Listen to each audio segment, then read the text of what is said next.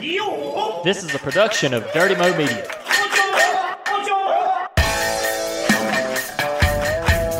Hey everybody, it's Dale Jr. back again for another episode of the Dale Jr. Download.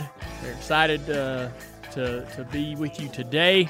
Also, I have Michael Patrick Davis here Oh, full name. with me, my co-host, uh, producer Matthew David Dillner. I need to start calling him David Dillner. That really runs. David. That really rolls off the tongue. there. Dave Dillner. David Dillner. Damn it, David Dillner. Damn it, David Dillner. and our social media expert, Leah Marie Vaughn. TMI. Leah Marie. That's a nice That's name. nice. Yeah. Did, were, is that what your dad would say when you got in trouble? Leah Marie? Oh yeah. Because that's well, I say that because uh, when we named Isla Rose, I told Amy, I said, when she's in trouble, you know, we're going to say Isla Rose. Yeah. Yeah. But, you know, any other day, it's Isla. That's what middle names are for. Yeah. Yep. For just when you're in trouble. But only when they really connect well. right. Like some middle, some first and middle names, like Michael Patrick. yeah. It doesn't really That's a lot of syllables. Makes me want to drink beer. Michael Davis in itself is just a common name. I wish they would have given me a little bit of more of a uh, unique middle name. What would you prefer? I don't know, like uh, Gambler. Ulysses. Ulysses. All right. well, anyways, we got a great show for you today.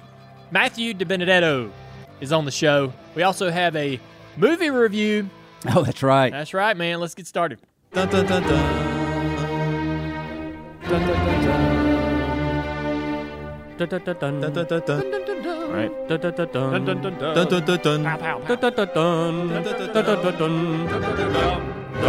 dun. Man, I'm excited about this. Dale Junior download. Dale Junior download. Dale Junior download. Dale Junior download. Dale Junior download. Dale Junior download. Dale Junior download. Dale Junior download. Load. Load. And stop. No, it doesn't. available for children's birthday parties. Holy crap. Pew, pew, pew. Mm, mm, mm-hmm. Dale Junior download. Oh my God, that's perfect. that's awesome. Yeah. Sounds just like Queen in Bo- Bohemian Rhapsody. The boys wanted to, to welcome you back with uh, laughter. Hey, it nice. worked. that's good stuff. Oh my. Yes, we're back. it seems like forever. Man, it does feel like forever. Yeah. I mean, it's actually been what a week and a half, not Yeah. you know, two weeks, something like that. But uh, We do this show every week on uh, Monday, and um, last week we had to move our our re- recording to uh, accommodate some vacation plans that didn't work it out. didn't exactly pan out, did yeah. it? so um, it's just been a long time, but it's good to be back in the studio. And we've got um, a movie review. So we talked about it on social media, but if in case you weren't uh, aren't on Twitter or weren't following along, I found out that um, Steve Letarte had never seen Days of Thunder. Right. Right. And that that in itself is is pretty miraculous, but. The fact is, he worked at Hendrick Motorsports, who supplied basically all the race cars, or a lot of the cars, and technology, advisory, and every. I mean, they basically helped them solely make the movie. right. it's about Tim Richmond esque. You know, it's sort of about a driver that drove at Rick Hendricks, and they modeled the owner and everybody. I mean, the whole thing is basically influenced. Yeah, you would think they'd play, play the movie at the employee entrance video, like Yeah. when they hire them, that they play, probably play it and then quiz them on it. Yeah, so we, you know, that that makes it even more astonishing that Steve never saw the movie. He did start working there after the movie was out, so he wasn't working there when they were making the movie.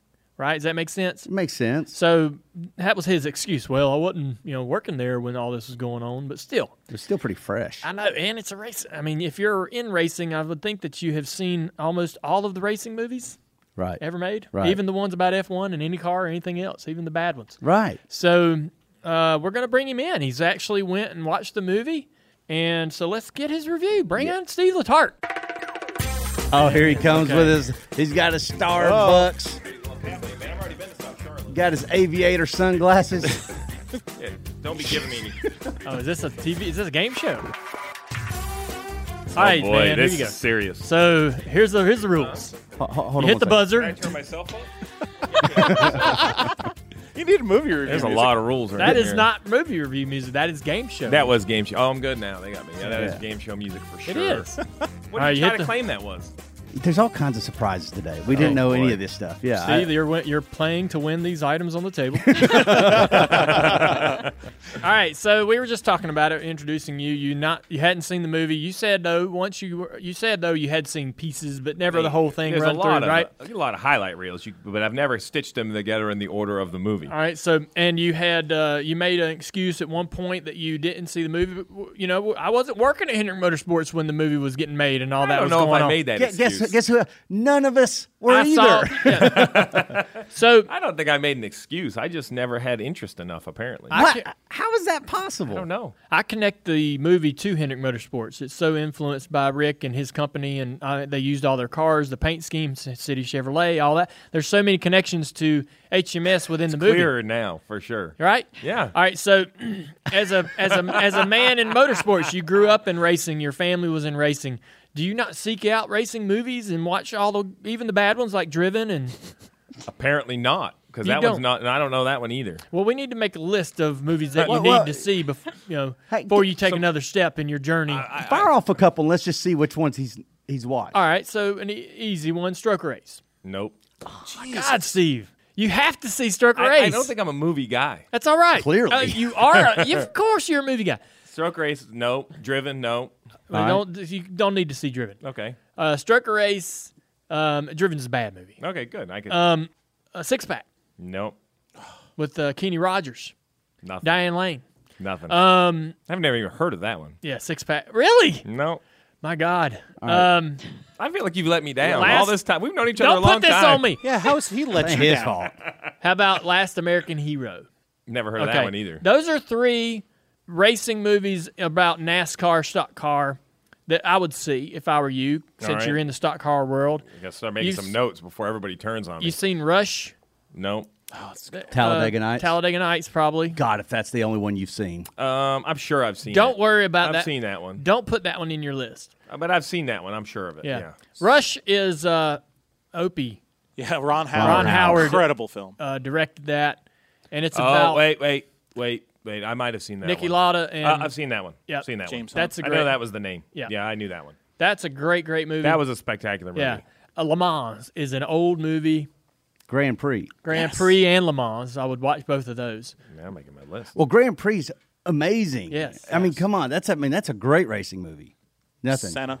My I'm goodness. waiting I for you to really the Senna make this list. The Senna documentary. Are you really going to make it? I'm making it. I don't know if I'm ever going to watch them all, but I'm going to make the list. No, we're gonna do this. You this. and your son could watch them together. This will be very educational So for my him. wife was really. She said she made my son watch um, Days of Thunder Yeah. twice. Didn't know that I hadn't seen it. She was very disappointed. in Your me. wife- She was married more disappointed than this table was. Wow. well, She was crushed. She said, and I quote, she goes, "You know that's all about Hendrick, right?" And I was like, "Apparently, I didn't." how does Hendrick let you get away with that? Ray I mean, Abraham uh, on Twitter was also was very upset. He was. Very- He was. I actually am You going to took put a it back beating. on him. Like, I mean, shouldn't that have been part of my job? Like, you know, That's, That yeah. that's what I think. I thought it was part of the uh, entry inter- interviews that Hendrick Motorsports employees Right, go through. right. Uh, and it might All be right. Steve. I mean, you still probably. I mean, you're just like, I don't, I don't need it. I'm, I'm Steve Letarte. I've got this. This is like the greatest. hey, hey, hey. That's the I greatest. was, I was running impression. a mean broom, Nope. They haven't running a mean broom. mean broom at the time. Like, like, yeah, you didn't have time. You were the broom sweeper. You Yeah, didn't have listen. time to be watching movies. No, we were committed. So you're here to give us a review of Days of Thunder. Your impressions after watching the movie. You know, it was a, it was a fine. You know, so here's the thing: I was tainted because after everybody heard that I hadn't, Twitter exploded, and half the people can't believe I didn't see it, and half the people were trying to downgrade the film.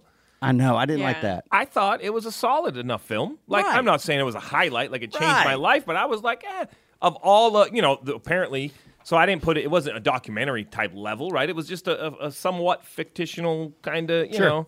I thought it was pretty solid. I mean, it had real race footage from real racetracks. Right. People were mad they connected the wrong track to the wrong footage. I'm I like, know, yeah. they're way too in the weeds. Like Right. the fact that it was real cars of the correct era Right. on the right race, that was good enough for me. Yeah. I, I didn't need a lot, so I, I was good with it. I was good with the whole thing. Right. I right. learned a lot. I put a few out, like talking to a car, totally real. Oh, you do that. Oh yes, You've talked to your race cars. many times. Do you say a lot of? I'm going to give you an extra big No, oil no, no. It's more. What I've learned. Have you is ever he said was, a car- He was talking, and I more was begging. I think. Or oh I yeah. need you to turn the middle. I just need you to be good through the entry and turn the middle. Is this a conversation you're having when in the presence of the car or while? Oh yeah, you're, no presence of the car. So you know, there's a lot of times you're the last one at the shop. So much like here with the window, right? You see it out there. Yeah, you go out and have a little talk with it before you go home. so nobody's ever seen you have a no, you conversation. can't do with the car. conversation in front of someone. Yeah. 'Cause they would Do think- you have the don't know. conversation in your mind or do you say the words? Oh, you know me. They're out loud. I bet this talking has got to be on some. Uh, this has got to Security be on some camera? security camera footage at HMS because they don't. know let it any- is. They don't let anything slide. And you that know they've Christmas watched party. right. You know they've watched it. There's somebody at Hendrick Motorsports like that idiot's talking to the car again. Yeah, Look right. at it. well, Okay, so you talk to cars. Talk that to that was cars. a, that is Totally a real. realistic thing. Yeah. Right. Yeah. Right. What else? What else did you like about it? So look, like I said, I thought the footage was good, but the cars were cool. I thought the uh, the whole like that. That's what I expect racing in that era to be like, right? Like there wasn't a lot of. F- now I don't know about riding in the back of the trailer, but driving to the racetrack, the guys at the shop. So I've been up to the single level shop forever. That was where uh, Pop Hendrick's shop was, and like it didn't look exactly like that, but it was pretty dang close with Yeah. the single roll up door, Yeah. the office in the back with the old coffee maker. Yeah, I mean, yeah, that's kind of what it was. Yeah. So picnic table in the corner. I mean, that's that was I was there firsthand. So, So the barn in the movie, you know the barn, right? yep. All right, the barn. I lived on Lake Norman, on Irvin Road, and it's a dead end road, and it's right across the street from Best Buy in Mooresville on Right. 150. Okay, yep. All right, right next to Best Buy, basically is where that barn is. Yeah. Still Still is. today. Still today. So no, this is a road back- trip I'm getting ready to take. right. When I leave here, I might go look for the barn. It's So there. Yeah. If you go to if you're driving down 150 out of Mooresville toward Denver, Irvin Road is on your right. We used to live down that road. Dad's first that when Dad bought his lake house in '78, that's down that road. And across the street from across 150 on the other side of the road from Irvin Road is the barn. And while they were making the movie, I would drive my little S10 pickup truck down Irvin Road and park in the field and sit in the sit on the tailgate and watch. and watch them film. Well, I wouldn't get close. I Yeah, would right. be about 300 yards away, but they would light that damn barn up oh. in the middle of the night like it was daytime. Really? It was incredible how much they could how they could light it up. Um, and there was nothing there at the time. No Best Buy, no Right, right, Five right. Guys. Just- none of, just a it was just fields, and it was not developed at Yeah. this time. And so I remember that uh, being really cool. I couldn't. I'm like I. I'm in my mind. Tom Cruise was there every night. Obviously, he probably wasn't even at the barn Yeah. scene or around Yeah. that spot shooting much at all. But I'm thinking, man, Tom Cruise and all those guys You are over there, right at the and staying yeah. at the days in, man. Well, Robert Duvall might have. Right, they might have. Yeah. Uh, but they shot they shot there for quite a while, considering how much of that barn is in the movie. Yeah. Um, but yeah, that barn that was one thing that I'll always remember. Tom Cruise, I got to meet him. Okay. So at Dad's Deer Head Shop on the property at DEI, the original building that was first put there, still there today, still the same as it was when Dad was alive. When he died, they locked the doors, but we were in that uh, shop, and Dad and Teresa and everybody's like, "All right, Tom Cruise has come by. They want to talk to Dad," and so we're me and Kelly are standing there. Tom Cruise comes walking in, rather short fella Yeah. um, had some pimples on his face, but he's a lot younger back then. I just remember his face kind of being broke out. I'm, I was, The details. I don't even, I was, tw- I was 12. I Okay. no, wait, wait, no, I was 18, 17, 90. This is 92, 91. I don't Uh, yeah. remember when they made the movie. 92. Yeah, you would've been about 91, 18. 92. Well, this was before they even started making the movie. Okay. So I was probably about 14, 15. Well, if you were born in '74, if Yeah. this was '92, then you'd. Well, been this eight. is before they started even making the Listen, movie. Don't, Okay, don't you're right, start right, testing you're the math skills 1990. I got you. So he comes in. I'm like, all right, he's short, face a little broke out. Him and Dad, he said, hey, we said, hey, it was very cool. He walked into the uh, Dad's office. Dad had this small little office, and him and Dad sat in there by themselves for over an hour talking. Really? Yeah. Research. Yes. And uh, they, the rumor is that they offered Dad or were trying to convince Dad to take the role of Rowdy Burns. I've heard this rumor. What? Before even seeing the movie, I had heard this. That, yeah, so these are the facts I have heard before. Yeah. That they gave him the chance to play the part, and he turned it down. He did not, Oh. and he turned it down because he did not want to be a, the bad guy. Real life bad guy was okay, but the Hollywood bad guy was too much. It was too much. Thank much. you. Hey. Thank you. Dad, Dad went I on. just don't want to come off, you know, Hey, intimidating Dad, anybody. Dad went on to rebound with roles in basketball, and, and That- okay, wait, wait, wait, and the Flintstones in in Viva Rock Vegas. Small cameos in both of those. So Uh. he met. All right, we're gonna take who was giving him brand advice? So I had heard I had heard that was the case. That he was Yeah. it was given the shot at the role. wow. So I'm glad that story came up. Yep. So you um you liked the movie? You enjoyed it? Did Listen, you? I gave it a solid B B. plus. Everybody loves I mean, talking a good about the. That's, that's everybody loves the scene about the drafting. oh the yeah, drafting. What was your favorite scene? Um, I think when he was talking to the car was my favorite scene. That's got to be it, right? That was hit for me. But I did put I put out there that the drafting scene. First of all, it's not sugar; it's sweet and low. You got to Yeah. get your facts right if you want it sweet and low packets. All right. And then I put down there very clearly that if every 18 year old boy was explained drafting with that, we'd have much better drafters. Everybody would go to Daytona Talladega and be like, "I get it. Yeah. Now I get it." I mean, that's an eight. It was it's solid. That's why I told uh, NASCAR Chasm, who was always dogging the movie, which surprises me. But I said, but it's going to come back when Dale, when when the only realistic part that Stevie finds from the movie is the, drafting, Yeah. example. I Yeah. also think though that, that we can, you know, listen. There's a lot we can learn from that. Like racing back to the yellow. When was that ever a good idea? Yeah. right, mean, right. I but mean, that right. but that was realistic. I mean, Okay. that's that, I I'm not like saying it wasn't realistic. no, but no, I know, but that's good right. to relive. I think everybody needs to go back and rewatch it. Listen, you know the thing about it, you, that's 100. percent I, I don't. Th- I think it's timeless, right? It's Oh, kind it of timeless. absolutely is. While there might be some unrealistic things, uh, even they may have been realistic then. What I think it captures is the the the personalities of racing. When I think of Robert Oh, yeah. Duvall's character, there are people even today that it reminds me of that are in our sport. Yeah. I mean, like pops. I was getting ready to say all I could picture was Tony Eury Sr. Every time I mean, he had something to say, I was like, I, I, I feel like I've worked with this guy. couldn't you just see pops and you going to a test and then you know him going his way, my way, and I was faster. You know, you know Yeah. that, that, that would be a pops line, oh, wouldn't it? no doubt. I want to know though, did people wreck rental cars before the movie, or was this the green light that you could like tear up rental cars? Well, that scene was sort of off of based off of a real life event between Dad and Geoff Bodine, But the truth of that is is that the story is that Dad and Geoff Bodine took rental cars and wrecked them on the way to dinner because NASCAR's Bill France was going to make them all go to dinner and meet. And so the the rumor was that Dad and Geoff took these rental cars and got to banging and having fun, and by the end of the night, they're they're like ha ha back slapping and Right. everything's great. But the truth is, is that uh, Rick Hendrick told me that that's not how it went. That actually they made Dad and Jeff ride in the same car to dinner. Oof, that's rough. Yeah.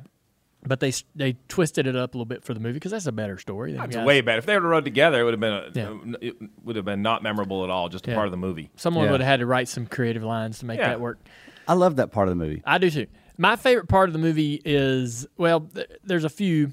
Um, usually, it's all of the racing stuff. The race that where where they're in the car, the motor blows, or uh, he breaks the motor on purpose. Um, you remember when he blows the motor on purpose? Yeah. right? Oh yeah. Yeah. And that might be from a Mi- rumor. Michigan, yeah, Tim Richmond. Tim Richmond's last race at Michigan, he broke the motor, and the thought was that he might have done it on purpose. It was his very last race ever, and that he was like, you know what, I've had, I'm I'm had enough. Had enough. And so all these all if you're watching Days of Thunder, any kind of uh, moment like that in the movie is derived from a rumor or a story or tale of of uh, NASCAR's real history. Hmm. So what I think is crazy is the things that I like are like no one else enjoyed. I, well, talking to the car was one, but like the first test at Charlotte, just Right. watching the laps at Charlotte, I was like, man, that's what like I. So I've been able to test at all these tracks. Everybody else only sees it on race weekend. Yeah. I'm like, that's what an empty track, nobody there, Yeah. car making laps, and the camera work was impressive to have Yeah. this car. It could have been going 80, but it looked like it was running 195. So I thought that was pretty cool. I, am with you on the. Um, there was a couple parts in the movie that uh, threw me, even as a kid, and even today, kind of threw me. Where I got, I sort of got disconnected. Was uh, where they they mock get pulled over on the side of the road Yeah, by right. the police officer, So, so the, here's the problem. That's not a lounge of a truck where they were hanging out. That was the disconnect. Right. Like you know, like they're riding and they're like they're going in and out of a door and they're all and they're not shaking around. Like I've rode in a truck before, man. You're not drinking moonshine. You're spilling it on your buddy. Right, but right. You're not drinking it. Right. Right, So that was the only disconnect. That's the problem I had and you there. would never ride in the hauler. No, No. you would never in the ride in the lounge of Now, the if trailer. they would have pulled over about a 1978 conversion van, 100 percent correct. Right? Exactly. You would have bought that. You'd have been like, oh, the old Mark III conversion van. You're like, oh, old comfort coach. Yeah. See, you could've Everybody had it hanging out in the comfort coach. Now- now maybe he could have had They've they could have had the comfort coach van in front of or behind Yeah, the hauler. right, right. So then that- I would have been like, oh yeah, I see what's going on. Right. But when but when they're in this lounge, I'm like, wait, man, nobody, you can't ride in the lounge in the trailer. No, that never happened. Nobody ever did that. Right. Did uh that, did you see the comment somebody somebody said on Twitter like it's not realistic, you know, they wouldn't eat ice cream on the pit box and I thought you don't know Steve Letarte. He's kidding. very capable of ice eating cream ice cream. guy, but I did get a cup of coffee delivered about every 50 laps. so it's it's the same thing. Yeah, but it's the same ice cream. I mean, listen, I'm actually disappointed I didn't think back then to have him bring me a coffee and ice cream. I feel like I really missed Right. an opportunity. Of all- loves ice cream. Of, of all the inconsistencies and oddities, that was the one that, That- they had a problem with. that was it. well, I mean th- and a number of Yeah. other things. But Now, but- listen, which we my have point on long that is runs. that that's that's, That's really not a stretch. That's No. not a stretch, No. right? We've made long runs at a Martinsville test because we were all too hungover to change stuff. Yeah. Well, I mean like Goodyear tire test. We're gonna go run a hundred. All right. You say hundred? A hundred. We got to make sure these brakes work. Yeah, I hear. I mean, l- listen, you know, pan to the pits during the 600, and you got people eating over there like it's a buffet. Oh, yeah. the pit crews, right? Oh yeah, that Bojangles boxes, man, they're everywhere. right. The line back there. get, you got to pre-order. That's right. Now, you know, the driver getting out and fighting the crew. Oh, Oh yeah, none of that but was that was very good. funny. Although the, the the wreck after the check, you know, put the tires on, it goes out and wrecks them. Yeah. I had somebody goes, that would never happen, and I was like, um, that actually happened at Michigan. Wasn't it you that got Yeah. wrecked? Well, I mean, they didn't go put tires on it, but, No, it, but- it was the same thing. Carl you. Edwards went out there and door banged him as he's on his Thank celebration so, lap. So some of these people, I think, that are, have problems with the movie, just haven't been paying attention. Like I think the movie's more. I never accurate than the connected it, but I can blame Days of Thunder for that. I think so. teaching Car- teaching Carl Edwards that that was okay. right. That was Tommy Ellis and uh, Tommy Ellis and, and uh, Oh, Tommy so Houston. I Dale believe, Jarrett that just told from at Martinsville. Dale Yeah. Jarrett just told this story to me the other day playing golf. He was tell so a buddy of mine who doesn't know anything about racing was asking like, does it ever get crazy? You know, do you always go the same way? And he told the story, and I'm shorting it way up, but basically five, four or five of them were racing for in what was then probably even Busch Grand National, and had some of them wreck. And who was it? Tommy Ellis came Tommy backwards. Ellis. Tommy Ellis got wrecked into one. straight off pit and road. Dale Jarrett said when he came off turn four racing to the check it, here was Tommy Ellis coming the opposite way. Oh. And he said it went from trying to win to spl- just don't get hit head on. wow. Wow. So so listen, That- this has happened before. To your point, all of these scenes are connected. Who was your favorite character? Oh man, I gotta take my Robert Duvall? Yeah, Uh, who's your second favorite character? uh, the guy that played Rick. How about you? Tim Daland? Oh yeah, really? yeah, that was great. What's his name? What's his real name? Nobody knows. Yeah. Yeah, he's the guy. I have another, and then the guy that played Bill Senior. Who was that actor? Oh, it's uh, he's the old politician. What is That his guy name? was pretty good Yeah. too, because he didn't have a big part, but man, he sold it. He was a good. I've been in the trailer, uh, never with Bill, but with NASCAR executives. I like the Rowdy Burns guy. Rowdy was great. Rowdy He's was- the guy that's doing the promos. Yeah. Yeah, He's I doing know. the NBC promos now. I thought he was NASCAR-ish and authentic. He fit, fit right in. I like Buck. Believable. too. wasn't it Buck? Yeah, Bretherton. Uh, yeah, yeah. Buck, yeah. Buck was a. Pre- I mean, they were all pretty good. Uh, really. Buck was John, uh, John C. John C. Reilly. Reilly. That's was- one of my favorite actors, John yeah, C. he's Reilly. good. He So, is I the mean, man. that, to your point, there was some pretty good. Dr. Steve Brule. It's damn nice to meet you too, Cole. Rules, rules. Rules, rules. Um, I did not like the uh, the the the other bad driver. I Ru- thought that Russ? character- Wheeler? Yeah, Yeah. I, I had thought a that was problem a with little him. bit of a stretch. Too clean cut. Like we jumped into the mid. We jumped a whole decade of NASCAR. You're right. Yeah. Right. Like wait. Like that would. If it had come out '99, maybe you'd be like, oh, I could totally see that. Yeah. but Right. he was. It's too much of a jump. I agree. I felt bad for Hardee's because Hardee's has always had such badass racers, and all of a sudden Russ Wheeler. Yeah. So here's my question though. Th- He almost reminded me of the the blonde Russian from Rocky. I agree. Drago. Yeah. he showed up, and I'm like, "What is it? We're going to take the clean cut right blonde up- kid and make him the bad guy, Rocky and Days of Thunder." they kind of made around the same time frame. Maybe Yeah. there was sort of a Four, trend. I didn't know if there was something I was missing. We got to get him watching another racing movie. This is so much fun. I having agree. him review them. So- Listen, I, it was a big day. All right, we need a uh, we we're gonna need a movie review on the movie Stroker Ace. Stroker Ace. All All right, right, so that's your next one to watch, and we'll have you back on to to discuss your thoughts on that. That's starring Burt Reynolds. Um, I've never not liked a Burt Reynolds movie. I'll you just will go into that. love this one. So, so I have a lot of great movie quotes, but no racing movies, surprisingly. We'll change. What that. do you mean? I mean, you, Like I've seen all the other ones. You want to like, like you know, the band, like you smoker. Smoking the Bandit. Yeah, You've like- watched it. Yeah, Animal House. He looks all at me like, classics. of course I've watched I mean, that's my point. That's why I was crushed. I was crushed. So listen, so my what I have my own uh, Tom Cruise story. So Okay. he came to a banquet in New York and sat at our table. because of the Jeff Gordon retirement. Was that it? Remember, he he was the surprise. But I don't think Jeff he? had retired No? No. yet. No, it was another banquet he was there for a Okay. Jimmy Championship, I think. Long story short, my wife is infatuated with Tom Cruise. And he comes, sits at the table, and you know, he's super polite, and, and he stands up, and she stands up. It's very nice to meet you, and she's like lost in his eyes. And I, of course, I ruined this because my wife's like, he's just he's so engaging, and he's so this, and he's so that, and I'm like, yeah, he's an actor and a good one. Yeah. And it crushed her. She was like, I thought I had a moment, and now you're telling me he was just acting. I went. Hold on, I, I think she's right and you're actually wrong because I think he is. I think he goes out of his way to be very engaging. He came to Fontana. I was All gonna say. so maybe I'm wrong. Oh, You are. So the imagine that you agree with Trish. 2008, I believe, we went to Fontana, and uh, I'm driving for Rick with Tony Jr. as crew chief, and we got in a wreck. Casey Mears spun out in some That's weepers right. and clipped the right rear and spun me in the wall. And we went to and, the, and it rained the race out. and We had to spend the night and finish it the next day. Oh.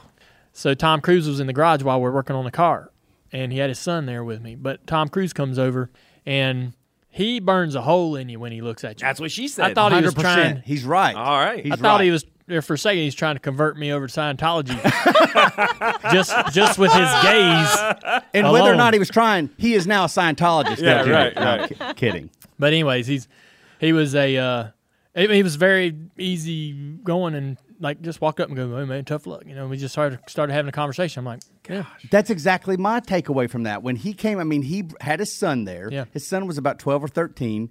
And when Tom Cruise talks to you, he really connects his eyes. I mean, he, he really does. Yeah. Everything Trish Listen, said is if right. You're, if you're going to So, keep yeah. agreeing with her, And- I'm and not then- coming and back then, on. And then he introduces his son, which is a you know a really cool thing to do if Yeah. you're Tom Cruise. never like, once this is my breaking eye contact. No, he here's my doesn't. son, 12 years old. Say hello. Say- hello. Right. Say hello, son. But I, I thought that Tom Cruise was a, a, a true gentleman and all that stuff. I mean, like he had a swarm of people. Of course, Rick Hendricks walking around is like, I got two rock stars. You know, you know, he's sitting there going, I got Dale Jr., I got Tom Cruise. Look at my life. My- the only mistake I made today is I was going to get a City Chevrolet hat and wear it in here. There's one right there. Oh, yeah. I, could have worn it. But Yeah, that was also the first race in Fontana where I learned that you could use the apron in turn three and four. Just for no, you know, I know that's neither here nor there. Really? Yeah, that was the first time I ran the apron in three and four. I had forgotten that the Tom Cruise race was that race where you wrecked like in the, it was like Yeah. the first 10 Yeah. laps. Didn't you right? wreck at Rockingham and have to come back the next day to finish too? I don't remember. I don't know about that, but he, I'm going to tell you something. You want to talk about the most miserable that you miserable story of Dale Jr. Like the most miserable he's ever been.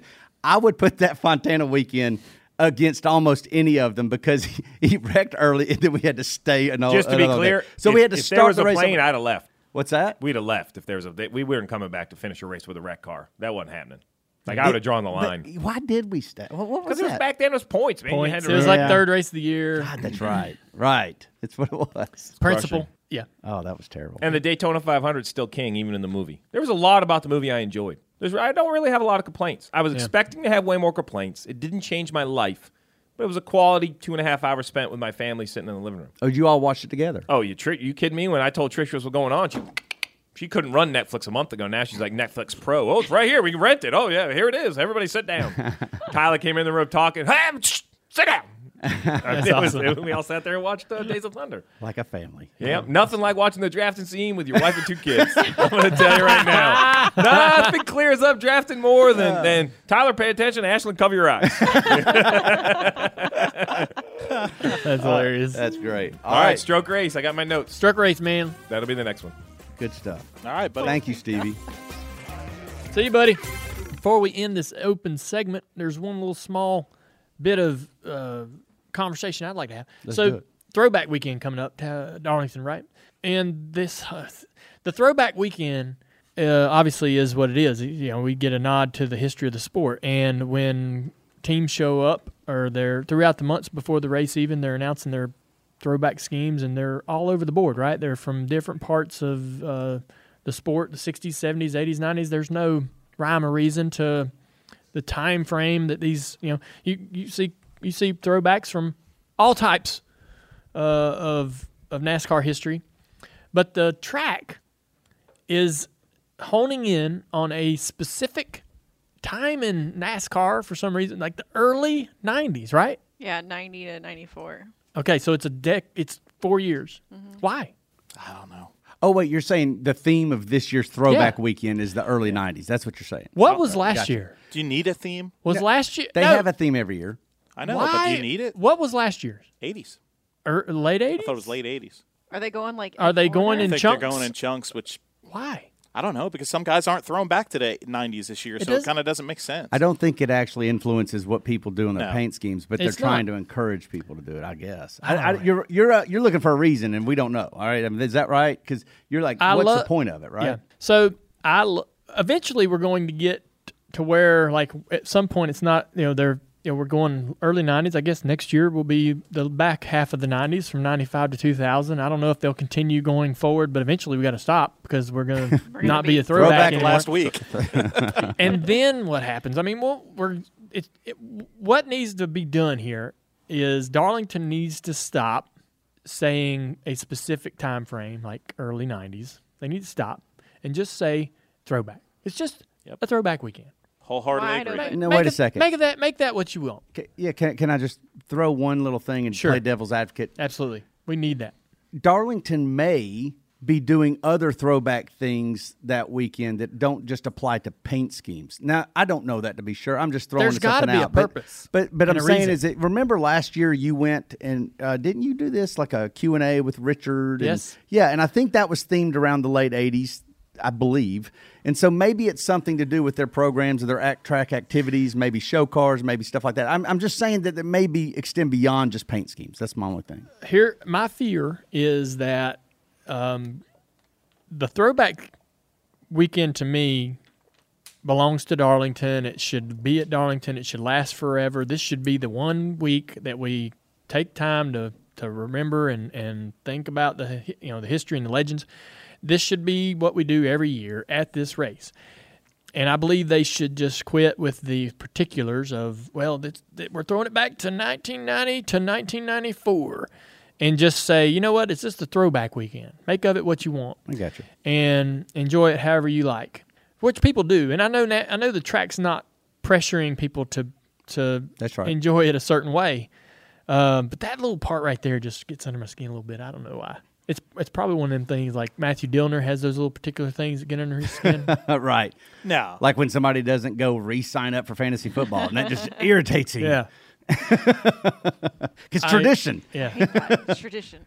Eventually, though, they're going to have to just go. You know what? Just reset the We're- deck. Yep, reset the deck and start over. Yeah, I mean, it depends on what exactly they're trying to achieve on Yeah. that, and, I, and we don't know the answer to that. But my question is, are they going to do the? You know what I love about Throwback Weekend is when they do the old broadcasters in the booth for a few I laps. do too, but I just feel like when they do this, it muddies the waters, and Makes it too confusing. it just why? What's the point of the going? What is the point of singling out those four years or five years there? Yeah.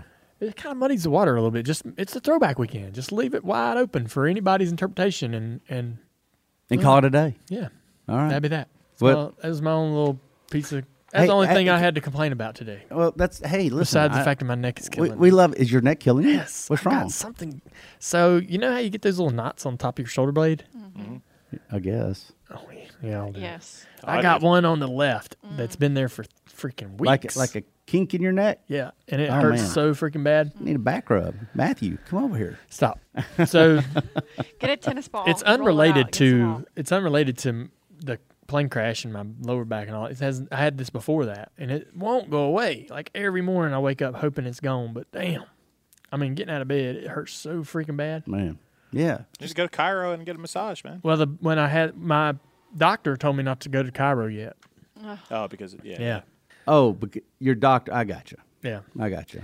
Anyhow, By the by the way, um, I know this is unrelated, but uh, the um, I wish they'd bring Hobbs. in David booth. Hobbs. Yeah. I'd love to see Hobbs back in the booth. yeah. Yeah, only if he's in the 90s. only early 90s. 1990. I would love David Hobbs 1987 to 1989. only, only 87, 89 Hobbs. That sounded a lot like 82, David. Just uh, change that for us. Change that little t- tempo is not right.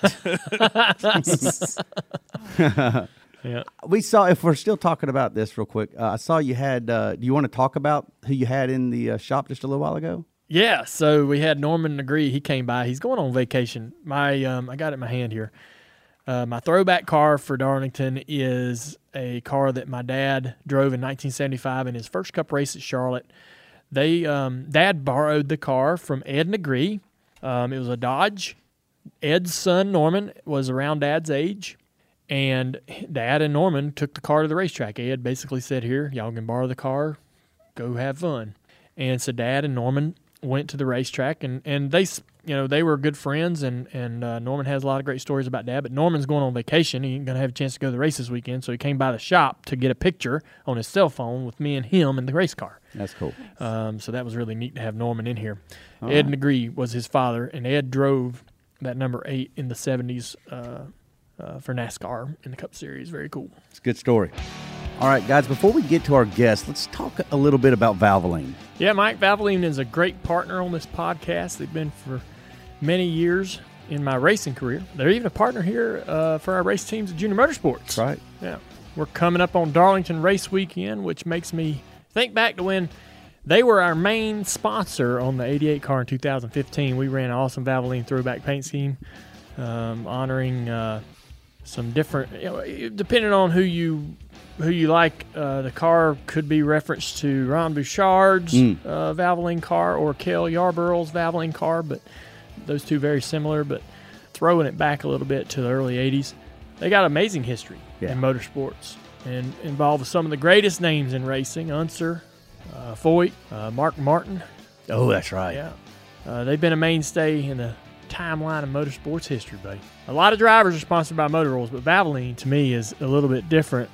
And that's because they're a true partner and always hands on. That's the most important part. They're hands on in helping us make our engines perform better. And you want to know how they do that? Well, uh, when I was working at Hendrick Motorsports, they would send teams of people over to the shop to work with the engine guys directly, mixing oils together to create different various weights and so forth determining you know whatever we needed for short tracks road courses especially restrictor plate qualifying mo- motor oils whatever over the years they've been able to develop the, the motor oil that would give us the power we needed depending on the track um, it's helped, helped us perform and, and, and be great that's why valvoline is the only motor oil that i trust in my engines and it's why that you should trust them in your engines too from high mileage rides that need that thick anti-wear film to newer engines that have carbon buildup. Head over to valvoline.com slash Dale to find the product spec for your engine.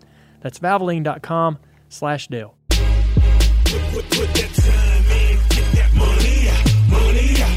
I'm Dale Earnhardt Jr. Do Time Off is a campaign by Mountain Dew. They want to empower people to do what they love, and they help remove those barriers that get in the way of their passion. Do the do. In partnership with Mountain Dew, I'm going to give some of my employees DTO. That's due time off. And $1,000 to pursue their passions. Stay tuned and do the do. Come on in, buddy. And Have he a seat. came in like driver intros there, waving. Debo. Come Yeah. on in. All right, so he's in the show. He's in the house. Matthew Welcome. DiBenedetto. Say your last name. DiBenedetto. De Benedetto. Yep. Am I saying it right? yeah, you got it. You got Have it I said it wrong? No. I get accused of saying it wrong. Sometimes Really? I will heavy. I go heavy on the T's at the end. DiBenedetto. Yes. I don't. I've never noticed. Yeah. it's always been good to me. All right. I've always wondered: is there a preference from Vibe. the man himself? No, the only uh, criticism I've I've heard from I can't remember who's who would say it. They would say D Benedetto. I do really. that too I do sometimes. that. Yeah, I, I Don't do that? I don't know. I don't really care. You don't care? nah. I bet But- you've heard people butcher it, though, haven't you? Oh yeah, and see that's a good thing with uh, telemarketers when they call. Oh. Be like, is uh, can I speak with Matt Di Benito? nope, sure can't. Never heard of him. And so you call you got on the roof of your car Guido, Yeah. right? Yep. Yep. And so when I think of Guido, I think of Jersey Shore and Pauly D. oh yeah. Is that sort of what's what? Where are Guidos from? Uh, well, until that freaking show. It was uh, they, they kind of ruined it a little bit, but that was my grandfather's first name. Was, Oh. was Guido. So my my father and his whole side of the family is full Italian. So Right. Guido's a pretty common Italian name. Right. It's normal. It's like, hey Guido, what are you doing? Okay. And so that's I'm Matthew Guido DiBenedetto. My father's Anthony Guido. So your name is really Guido. Yeah, that's yeah, that's my what true the hell? name. All right, I did not know that. Oh, this is yeah. why you're on the show. We're learning. yeah. So Middle I name thought it was a slang term. No, uh, uh no. We're learning all kinds of good stuff Wow. today. Yeah, right. so it's my true middle well, I'm name. So that's definitely why. going to be more comfortable calling you that. yeah, I know. well, Jeff Burton's like, man, call him Guido. Just call him Guido. I'm like, no, I'm not saying that on Yeah. national TV. yeah, I know. Right. That's why I had to like explain. I made a video about it. Like, guys, I promise this is my real middle name. It's okay to call me that. That's People are like, oh, okay, that is cool. So the reason I brought you on this show is to talk about you being a filter time customer. yeah, yeah, it's been been good. Blake said it would give me a good run at Bristol. Yes. Yeah, it was, it was second. out. Yeah, it was pretty good. I, did, I just real Blake texted me or Blake tweeted that on uh, Twitter. He's like, "Awesome filter time customer." Right. Blake is a co-owner of Filter Time, a business we started, um, and you and him are great friends. Yep.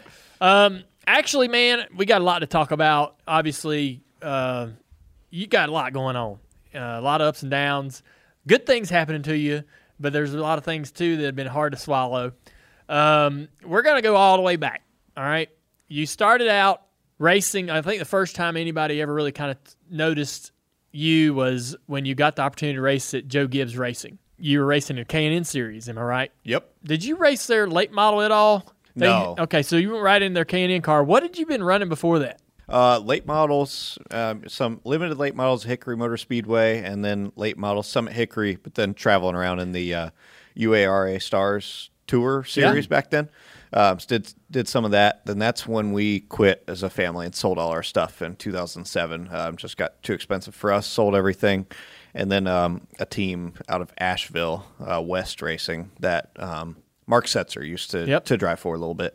They had way better equipment than what we had, and they were like, "Hey, we'll run Matt in some big races." And then uh, I was like, "Man, their stuff's way nicer, and they can buy new tires and everything. This is awesome." And we went, and then we're uh, winning all races right off the bat. So you had some great success in that, and that's what got you the attention from Joe Gibbs Racing. Yeah, so we we beat the JGR limited late model team at Hickory for the championship, and um, they could see we were kind of you know doing it a little underfunded stuff. So the word sort of got around. It's a long story of how it um, how it happened, but that was that was part of it. And they were like, "Oh, this is cool," and got to know them, become friends with them, and then uh, and Steve D'Souza from JGR was at the track one time and saw us you know out there win, and so a lot of these little things kind of got pieced together where we built a relationship. And you got into JGR car and the K&N car. You had pretty decent success in that. How come that relationship didn't didn't pan out? What happened there? Yeah, so I got a limited schedule of races in the K&N series, and we, uh, you know, I ran like what six races or something. We won. I think we won two of them. Um, led the most laps for the season, even though we only ran less than half. So it was a lot of success right off the bat. And um, but I was really new, and had no experience. Then the next season, uh, got to run six Xfinity races, and it was just um, li- really limited funding. And you know, back in that uh, 2009, 2010 range was a tough time. Um, Eco- uh, economically. Yep. or, yeah. Yeah. Economically, very tough time. So it just uh, they tried still to piece together something for me to be able Yeah. to run run some races. And I'll be honest, I wasn't mentally ready. Um, So this is all. in the K&N or the Xfinity series. You felt like you weren't quite ready for that just yet. Yeah, I just just mentally wasn't prepared. I was fresh off of like part time late models, part time Yeah. few K and N races, and then Xfinity, and and you know how much the mental game is. I think I was just too um, overwhelmed by it all, and and felt a lot of pressure, and didn't do a real good job, and things just didn't work out. We broke in a couple races. I'm like, what in the world did I do wrong Right. in life for this to be going so south? And so I only ran just a few races within the car once every couple of months. It was just a, they were doing the best they could for me financially. You know, that was just I got to run a few races, but that was all uh, all we could do, and that was all that was it. Yeah, so the Joe Gibbs Racing opportunity, you're thinking, man, this is the best opportunity of opportunities, and it's and it's gone. What's next? I uh, I thought I guess I guess I'm done. This dream, this journey, that's it. And I I sat doing almost nothing for for a little bit, and then um, that's when some uh, my friends Adrian and uh, Tanner and Tina Berryhill were starting up their Xfinity team for their son Tanner um, a little bit, and they wanted to start and park a car too, just trying to do what they could as a family, make it work, get to the racetrack. So they asked me to to do that, and that kind of brought me back in to racing. Was starting parking their number thirty seven Xfinity car and making the races, qualifying it in, and some tough pressure situations and, and things, and uh, that's what led to getting me back in and, and doing these basically start and park things. I know it's kind of that's been a sensitive thing to No, but- say or talk about, well, but I think here. it's open now. this is a great opportunity for you to explain why were they doing the starting park. They did this as a purpose to be able to afford and fund their program entirely. So help people understand like what is what was the purpose of that starting park. Yeah, so they, you know, we're just a family team and trying to live out, you know, help Tanner, their son, which was one of my best friends, live out his dream, and uh, try and get to race as well. And and so them going to the racetrack, putting me in, they knew like, okay, you have some experience, you can go try and get it done and qualify the car. And that's all my job was limit, very limited practice, go out, qualify it in the race. And that starting money would help pay for tires and such for them to try and race their primary car. Um, just a handful of races, the close ones. I mean, it was a very tough deal. They were really stretching it, trying to make it work. So that's it. Just qualified in and, and purse money.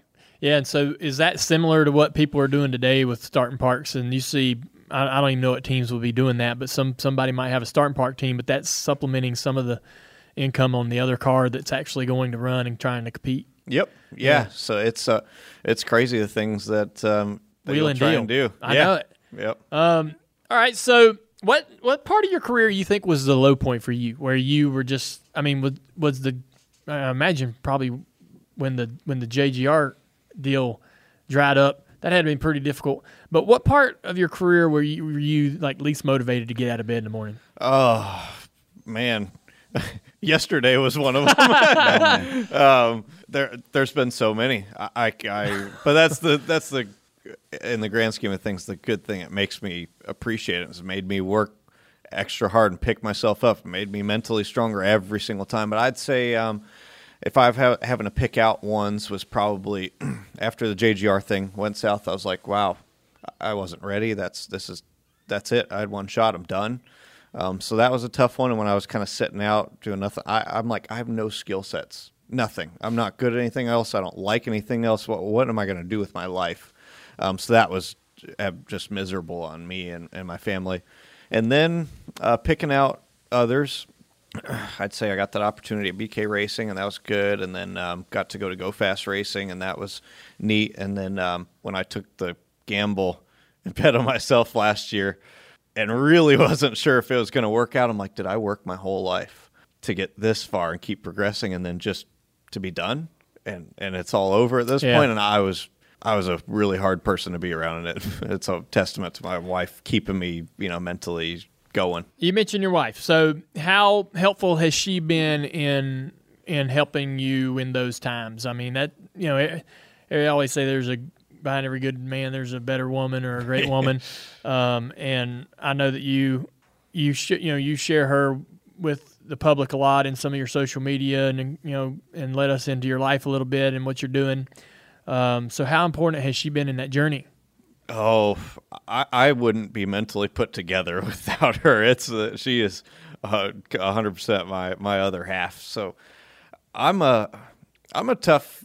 I feel like I put on a good um, a good front uh, as far as like keeping very composed and people thinking I, I'm composed all the time, and I am. I'm a strong, really strong person. This journey has made me tough, but um, I don't. I think I, I put on a real good front that people no, don't understand what goes on in my. I'll give you an example of yesterday, uh, even, but um, Taylor, how much she he- helps me to stay put together. I uh, I wouldn't get out of bed yesterday. I was so angry at myself over the Road America uh, race this weekend, and frustrated that we threw away a.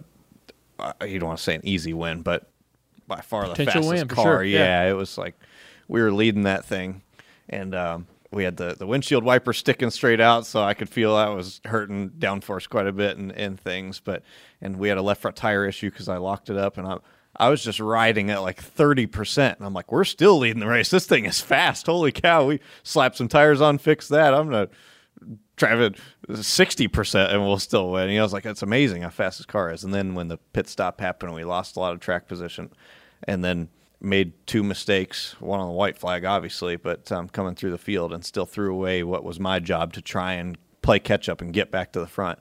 I, I couldn't even. I wouldn't get out of bed yesterday. I was so angry at myself, which is the worst. You know, as a driver, when you feel like you let people down, there's nothing uh, worse than that. But um, she did nothing but pick me up, make me breakfast, uh, but How- just how try and does she cheer pick me you up. up. I mean, what what what is required to build you back up after something like that that happened yesterday? Uh, just reminding me of like, hey, don't forget, just a week ago you almost won the Bristol Night Race, one of the Yeah. toughest races. Like that's no fluke. And hey, just remember that you know you've. Uh, I, I don't think of these things. I just think of how I can be the best um, for my team, and, and I'm a. I like to be perfect, and I don't. I don't want to let anybody down. She's reminding me of all those things. She reminded me of you know, hey. Uh, just remember what you and that 95 team have built this year. Remember all these top fives and top tens you guys have been clicking off. That's not fluke. You're everybody's human. You make mistakes, you know, and I, I and that it helped me, but I was still pretty hard on bummed out. myself. Yes. So what you- happened? Yeah. So Well, basically, what happened in the last corner? Yeah, so two things happened. I'll sum it up. The, the pit stop um, had a hang up on the right rear, and we lost a lot of position. And and I should have been more mentally. I didn't say anything. I, I just to myself was like so angry, and I feel like I didn't do a good job staying composed uh, to myself, and I I tried too hard. Um, so I missed a braking zone once and went through the dirt, and I was like, "Am I stupid? Like I never do this. My number one rule on road courses: don't go off track, don't blow a corner all day. If I do that, you, you run well." And I didn't stay composed. I did that, and I'm like, Matt, you moron! what are you doing? You know? And then, uh, so then we still managed to come back and drive to second, and I was so mad because we're flying. I get to second, and I'm and Bell's right there in front of me. I'm like, oh, all right, well, well, you know, blew this one, and then go in the last corner. I'm like, whatever, we're second, just finish second. This uh, this is the dumbest thing I've ever done. I go in there in the 22. Austin Cindric was on fresh tires, flying through the field Sure. because that place has turned into like Homestead. it's so worn out, and uh, I'm going in the last turn. I'm like, oh, okay, he's behind me. Just make sure I don't crash in this last corner. You see how that turned out? I'm like, just watching my mirror, make sure if he's going to dive it off in there. Because he was close. If he's going to dive in there under me, I don't want to chop across his nose and spin out in the last corner. So I just peek up in my mirror. I'm like, okay, I didn't drive in there hard. Just drove in there too high, got in the marbles, and just spun by looking like, okay, I, don't want to crash. And by intending to not crash and not do something stupid, I did the dumbest thing I've ever done in my whole career, like ever. Yeah. Wow. Yeah. But everybody's done something dumb. Oh, yeah. I mean, I mean, it's just a part of it. It's growing. It's gonna make you better. it for sure. It's, It uh, stings because it was just a few days ago. But Right.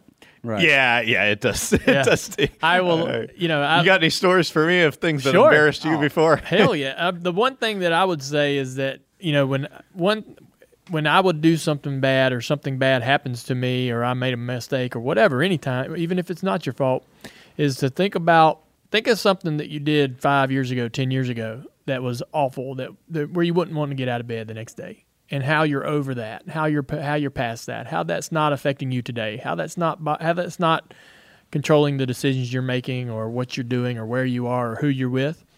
And think that this same thing will be a distant memory and it won't be affecting your day five years from now. It won't be affecting what job you have. It won't be affecting people you're around and just try to remember that like it's going to suck today it's going to suck for a few more days but uh, in in weeks or months from now it won't be the most important thing you know it won't be the one thing that's really there'll be something else Yep. driving you crazy Yep. you know Oh, true. you were talking about how uh, you bet on yourself, you know, took a risk getting out of 32, and I wanted to get you to explain that to us because I just have, you know, we hit, we basically have the the general idea that you're driving this 32 car for Go Fast. You'd been doing that for a while. You had been working hard, and the perception was that you were making uh, you and other people as well. I'm sure you'd credit a lot of people on that team for for y'all's progression, but you were improving that team from where it had been once you got in it, right? And that's been kind of your mo, uh, much like a Kurt Busch or other guys. Every you know everywhere they go, things get better, and it's a combination of them and their ability to communicate and the people that they surround themselves with.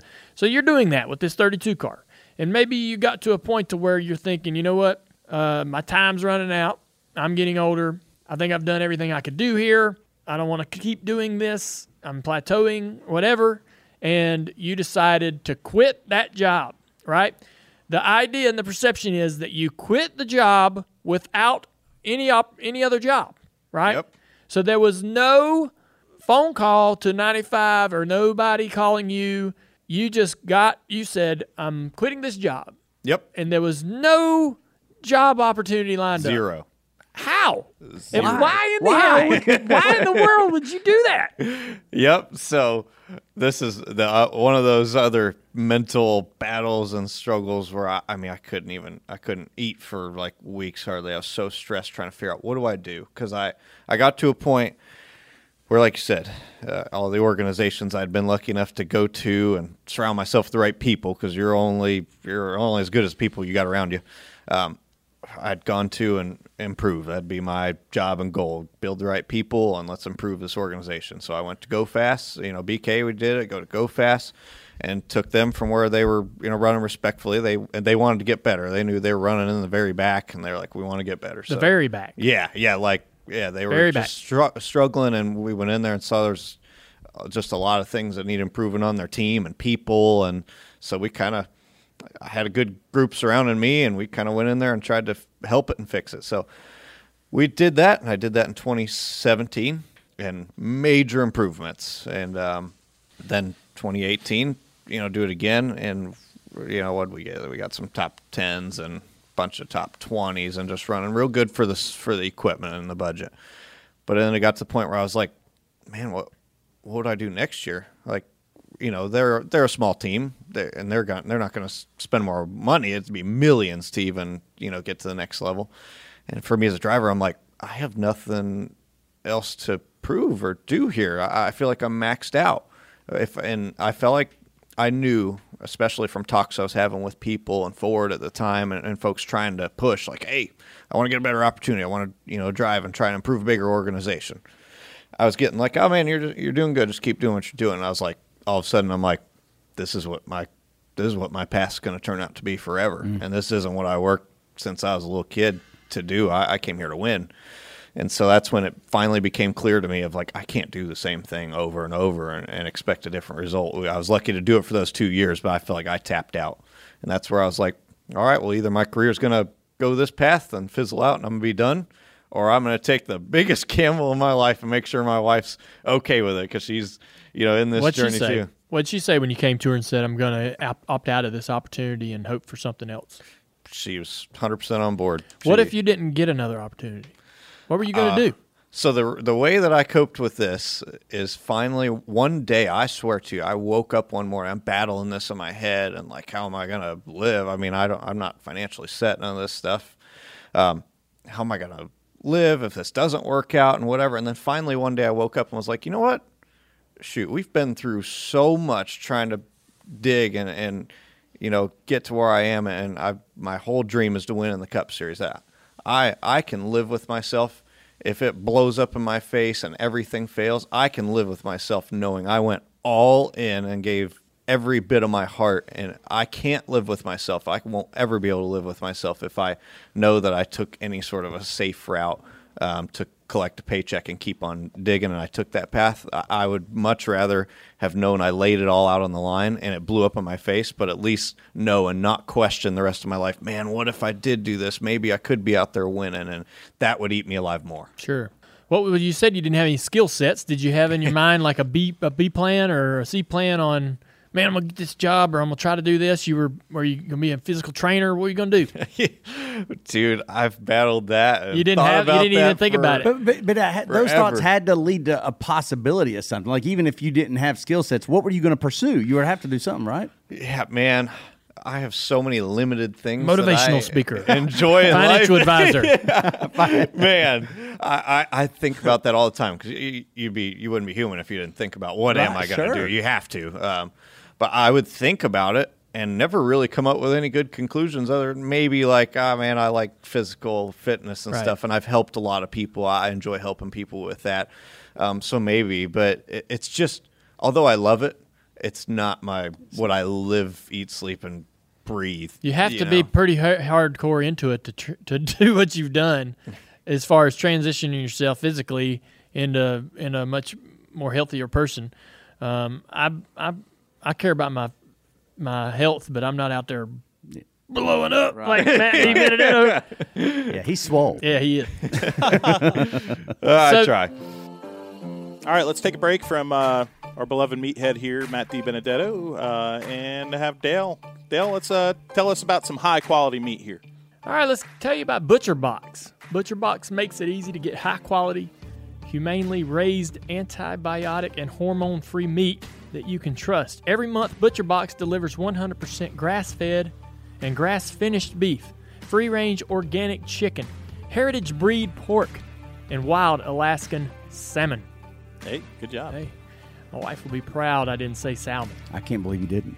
They send that directly to your door. Shipping is free by taking out the middleman and purchasing directly from a collective of ranches. ButcherBox is able to buy meat at a lower cost and pass those savings right on to you. How does it work? Choose from four curated boxes. You can choose or customize what you get. Each box comes with 9 to 11 pounds of meat. Hmm. Then it shows up at your door. The pork. The pork is awesome. You liked it. Yeah. Yeah. Heritage breed isn't just a fancy name. All right, this is old world pork, the kind before they bred out all the fat and flavor to make it the other white meat. Like, so this is uh it's got the flavor in it. All right. It's so easy to order on their site. It shows up in dry ice, which saves us a trip to the grocery store. The meat is great quality and delicious. There's so much of it. That's probably what the the takeaway for me is is when you open this box, it's just meat coming out of that box, filling up that old freezer, and you barely have room in the freezer. All And right. it's- So when you when you the one I think the one thing you got to remember is when you order this, you better have some room in the freezer because it's going to take up some room. My whole family enjoys when we get butcher box delivery because then we have to reorganize the freezer. Um, Be good of him just to send I'm another serious. freezer. Well, the thing is, you know, every if you look in everybody's fridge- refrigerator or freezer, we've pretty much taken up all the room, right? Yeah. So beware. When you get your butcher box, you better have some room Better in make that some room. freezer. Nine to eleven pounds. We're talking about. New subscribers will receive ground beef for life. I don't know if uh, you heard that correctly. New subscribers will receive ground beef, Mike, for life. To, to clarify, is this that old world pork or is this the new world pork? I This is just the don't- beef. This is the beef. It's the Did beef. you- Oh, I got you. I For got the rest of your life. for your life. You're gonna need a bigger freezer than what you thought. I just don't understand why this isn't like resonating with you. is it resonating with you? Yes. So did you? I can't even believe the words that are coming out of my mouth. You know what? you ain't gonna be a vegetarian, are you? I just don't understand how they're able to do that. For life, you're going to get ground beef. Is that possible? How do they make any money? That's right. Sign up today, and Butcher Box will send you two pounds of 100% grass fed, grass finished beef free in every box as long as you're a subscriber. For the life of your subscription, you're going to get free food. Where are they gonna get that grass? Plus, listeners will get an additional $20 off their first box. Ugh, they're just giving all this away. It's a limited time offer, so hurry up. For two pounds of 100% grass fed beef, free in every box for the life of your subscription, plus $20 off your first box, go to butcherbox.com slash Dale Jr.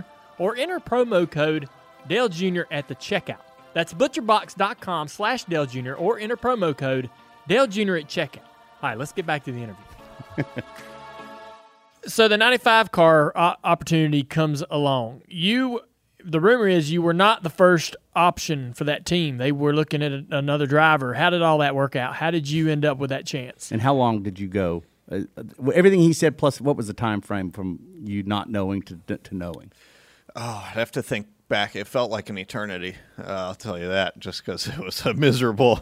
Probably like uh, at least. a Are you month and a calling half. teams? Are you are you ringing up the phone going, "Hey Yeah. man, I'm on. A, I can make your team better. I'd love this opportunity. Anything there? You're you're handing out your resume, Yep, so to speak. yep, absolutely. Did you I- I call was- them?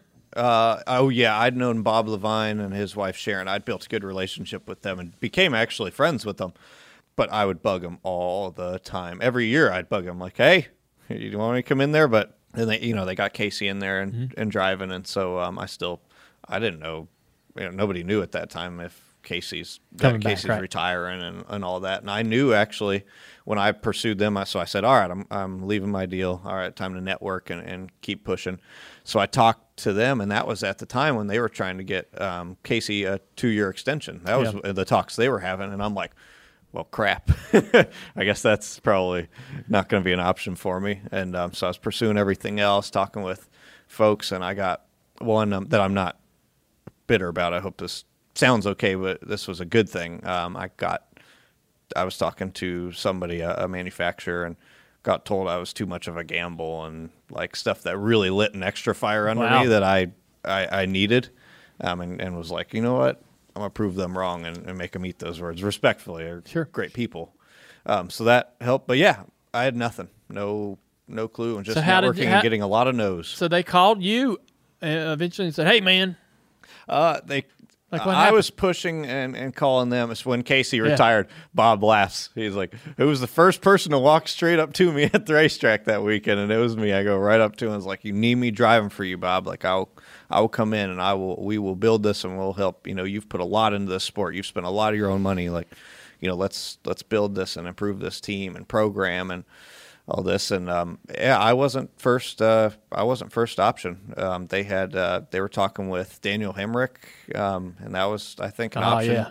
for him to go there and and it was i think almost done and Really? i'm like oh and i was pushing so hard blowing them up every day all of them on the team every person i could you know Jer- Really? jeremy lange the general manager michael leavine competition director bob i mean anything emails texts phone calls all of it meeting with him i met with jeremy um, and he was nice enough to finally i bugged him enough to sit sit down with me i was like just let me you know go to lunch with you what's your what's your what's your spiel? You're going to lunch with. Uh, yeah, what's your pitch? Yeah, what's your pitch? Uh, it was, you know, a, a history of going through every organization that I've been with and like explaining how much I live for this stuff. I'm like, when you, if you ha- take me on, you have a driver that lives this stuff 24 seven. That will reflect on your entire team and organization. I will make my whole team bleed for this as well, and that's what creates a team where you go out there and you kick some ass and you make the most out of what you have. And um, and then giving examples of each organization I've been to, I was like, I haven't had the opportunity. I've been lucky to have those opportunities, and it's taught me everything I know being in you know subpar equipment and uh, with family teams, and it's been great. But I need that opportunity. Let me go and show, and let's do the same thing at a higher level. And and I pushed and bled, and I still felt like it was not going to be enough. I was like, man, I'm not going to get this deal. I, Yeah. I don't. And there was no other opportunities. I'd gotten basically no's everywhere else, and I was like, man, is this going to be it? Had they said something to you that made you think that you were a, a really good candidate for that? I mean, like, or, or did you feel like you were going to get let down, uh, or were they completely honest with you about this? Because it sounds to me like, I mean, it was it was pretty clear that they had other options that they were pursuing, and people had been honest with you. Are they are they giving you a false read on this? Oh, actually, I'm glad you said that. So during this process, I'm talking with them. I knew they had other options, like uh, with Hemric, and um, then Bob called me because Bob's a straightforward, super honest guy, and Right, very and this is something that I respected, and you can you can respect, you guys can respect too. Is I, I'd rather get told no and give an honest answer than than nothing Yeah. or blown off. Bob 100%. called me and he told me, "Hey, man." Uh, we I think we got this other option uh, done, so we appreciate you reaching out and, and your God dang. enthusiasm. But um, you know, good luck. And I was like devastated. Sure. And another one of those times where I relied 100% on my wife Taylor to keep me just going mentally. I was I was burnt out Yeah. and, and about done.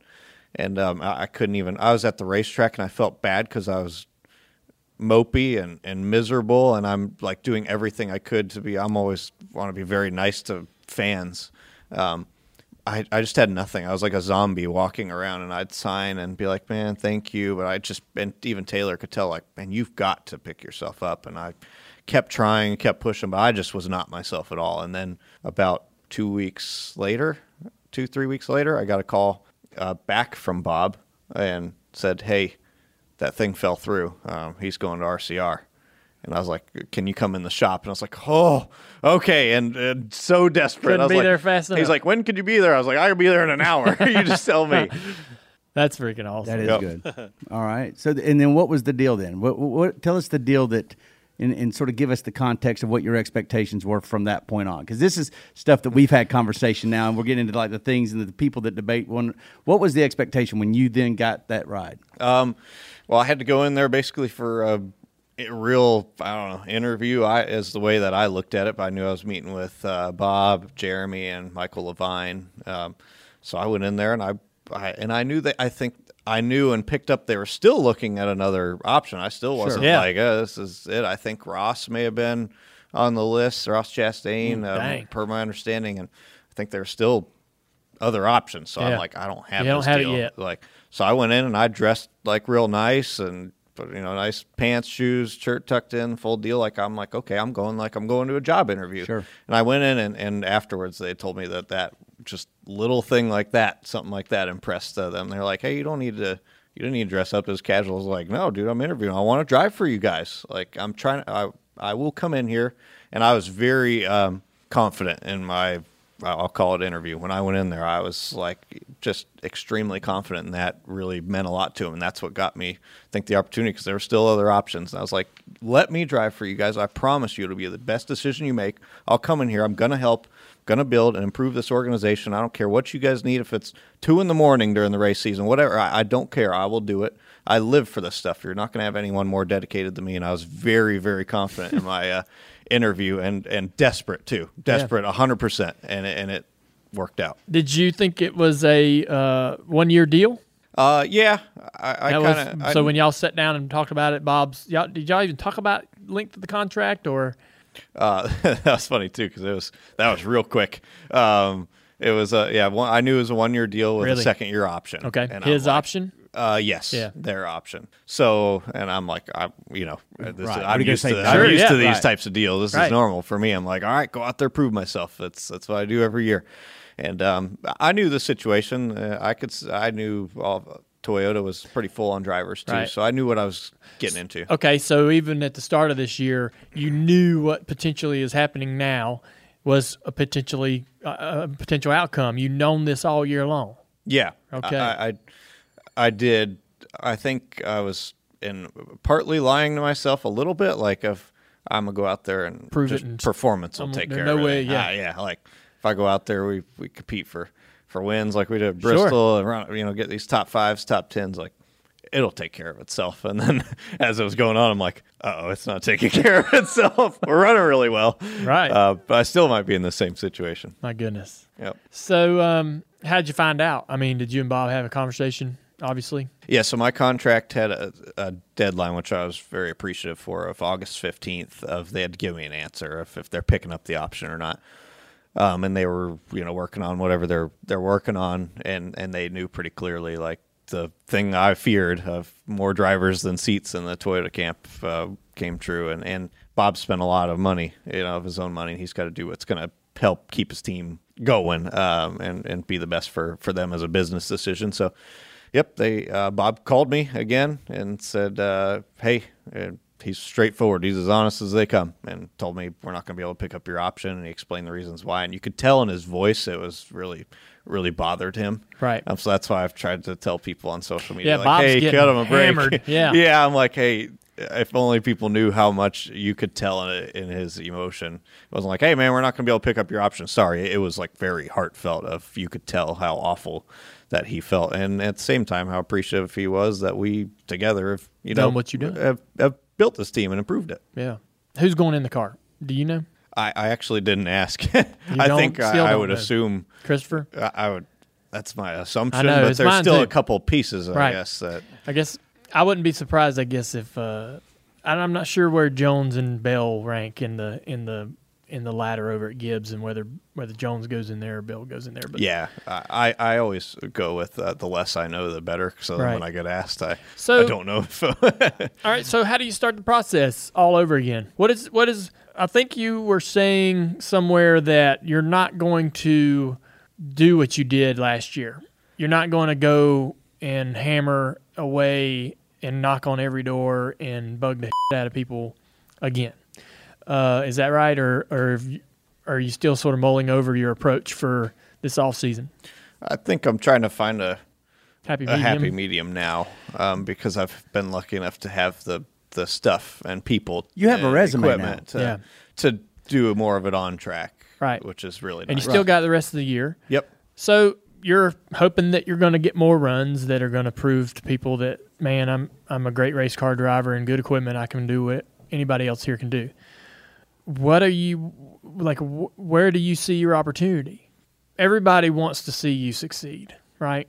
And everybody loves your story. They love your drive, and they want as bad as this is for you to to not be able to continue what you're doing at the 95 team as frustrating as that is because it's progressing and there's more there and there's more that you could do with that team to, to continue to get better um, they want to see you keep trying right and Yep. so i want to see you keep trying I do too. all right so tell so tell me something that's going to give me hope tell me something that tell like Be our Taylor. Yeah. Make us feel better. Oh man, it's it's been uh, another one of those tough situations. Um, uh, one thing I did, I wanted to get my statement out there right away, so I I asked permission of the team.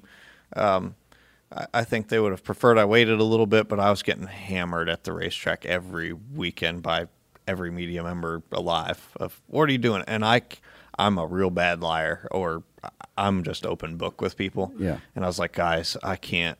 Like, I'm gonna get asked this weekend.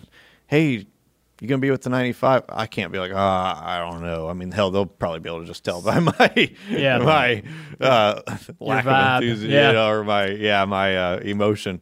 Um, so they were like, okay, and I, and I sent them my statement. I just wrote it. I, I got on my phone and uh, wrote the statement that I released. Um, what was that? Was that last or right before Bristol? Right before Bristol Yeah. weekend, you had that big long statement. Yep. Um, yeah. So I just wrote that on my phone right from the heart and was like, I want it to come for me. And boom, here it is. Sent it to them and, and they let me uh, put that out. So I wanted to get that out and known right away. Uh, and, and I really emphasized in there winning. I, I don't know if you kind of Right. picked up on that, that it was like, I'm here to win. I've worked my whole life to, to win in the Cup Series. And, and every, and basically, the, the one thing I look at for hope, like you're asking, that I bank on is every single time in my entire life when we look at things that have devastated me, every time when a door's closed, a better one's open. And and I hate to like bank on that, but I believe I believe in fate and I, I believe things happen for a reason.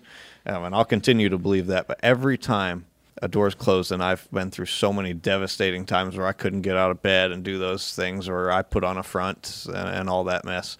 Um, it's always open to something better. And I look back years later, I'm like, man, I'm so glad that happened. Yeah. Um, and I'm hoping and feeling like this is another one of those. some doors though might not even look like better doors but they could be blessings Look at Martin Truex. Look at his situation. I mean, like, yeah. I mean, there's a bunch of drivers that have unfair things happen to them in this sport because this sport ain't fair, and they ended up better off. And I think that, like, I feel like that's where your story's going. I really do. Um, and I, to answer Dale's question, I, I don't. I think what Dale's trying to say is the same thing I would echo, and that is don't don't lose that. Um, that emphatic selling of yourself now because that's working for you, man. And we want to know, we want to see that Matt DiBenedetto out there that believes in himself. And you do have the resume now. I mean, and I don't even know where it came. I I don't like explain Bristol to us because how did that happen? How Well, I think how did- I think taking that same approach that you took to get that 95 car, coupled now with these Yes. good performances, Yes. is a way easier sell. Um, are you? Would you take opportunities in a in a reasonable, decent Xfinity ride over racing in the Cup Series? Man, I don't know. I, I think I'm at a point where I just, um, you know, winning would be a priority Over wherever anything. that is. Yeah. Um, and beggars can't be choosers, Sure. and I have to trust the the path. And there's a lot of things that happen out of my control, so I feel like I'd be a little silly looking back on my career and be things like, are- I'll only do this. Be, I have to. So much has been out of my Yeah. control. There'll be fans that are curious. Um, taking it, taking an opportunity on an even smaller, underperforming team in the Cup Series. I think that just looking at my career and what I've learned, I, I think if I take a step backwards, it'll be real detrimental uh, to my career. I'm a big believer in continuing to climb the ladder, and I feel like if I take a step backwards, um, I, I'll have nothing else to, to prove there, and it'll just be um, real rough on my career. Yeah. Were you the one that had the quote that uh, after the road course race that you're racing for your life? Yep. Would you agree? What is your reaction to the statement that you're a better racer when you're racing for your life? Y- Yeah, so I always say so. My I'd have this chat with uh, so my wife has to, for lack of a better term, talk me off the ledge all the time.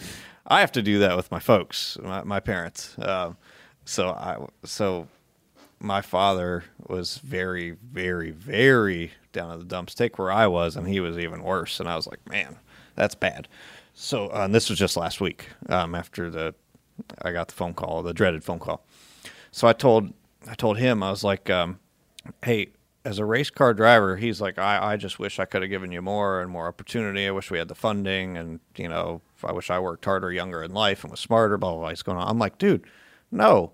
I was like, if this whole thing failed tomorrow, I would not change a single thing on my path to get here because that's what's made me a better race car driver. I couldn't, if I went and had an easier route, just especially for me, it, I wouldn't appreciate it just the way I am. I wouldn't appreciate it as I wouldn't be able to appreciate as much.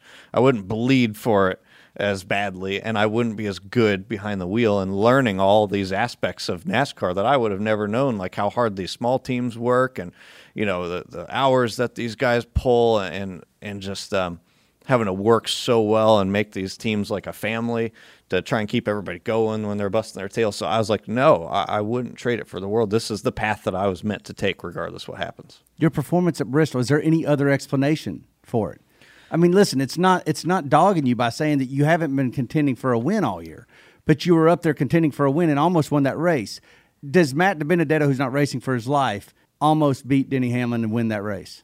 Uh, I, that is a good question. I got asked that, and I was like, I wasn't driving any different. That racer didn't have any different outlook. I've learned, I've learned years ago, and through this whole process, every time I strap in a freaking race car, I give my 110 percent, and never, if I slack off for one lap, I won't be able to sleep or live with myself. So no, I didn't drive that one any different or have any different mindset. I got good advice from my friend uh, AJ Allmendinger, who knows everybody knows like my brother.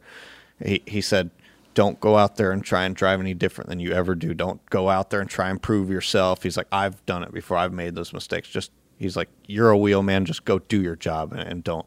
And I did. I drove the. That's just one that we have circled off. Bristol seems to be one of those where we, as a little bit of a smaller team, can can overachieve a little extra at those. Oh. We'd been running top five and top ten at a lot of races recently, but that one's just one I think where. And that the first race we had good speed, and this one was even better. They felt our car was going to be better.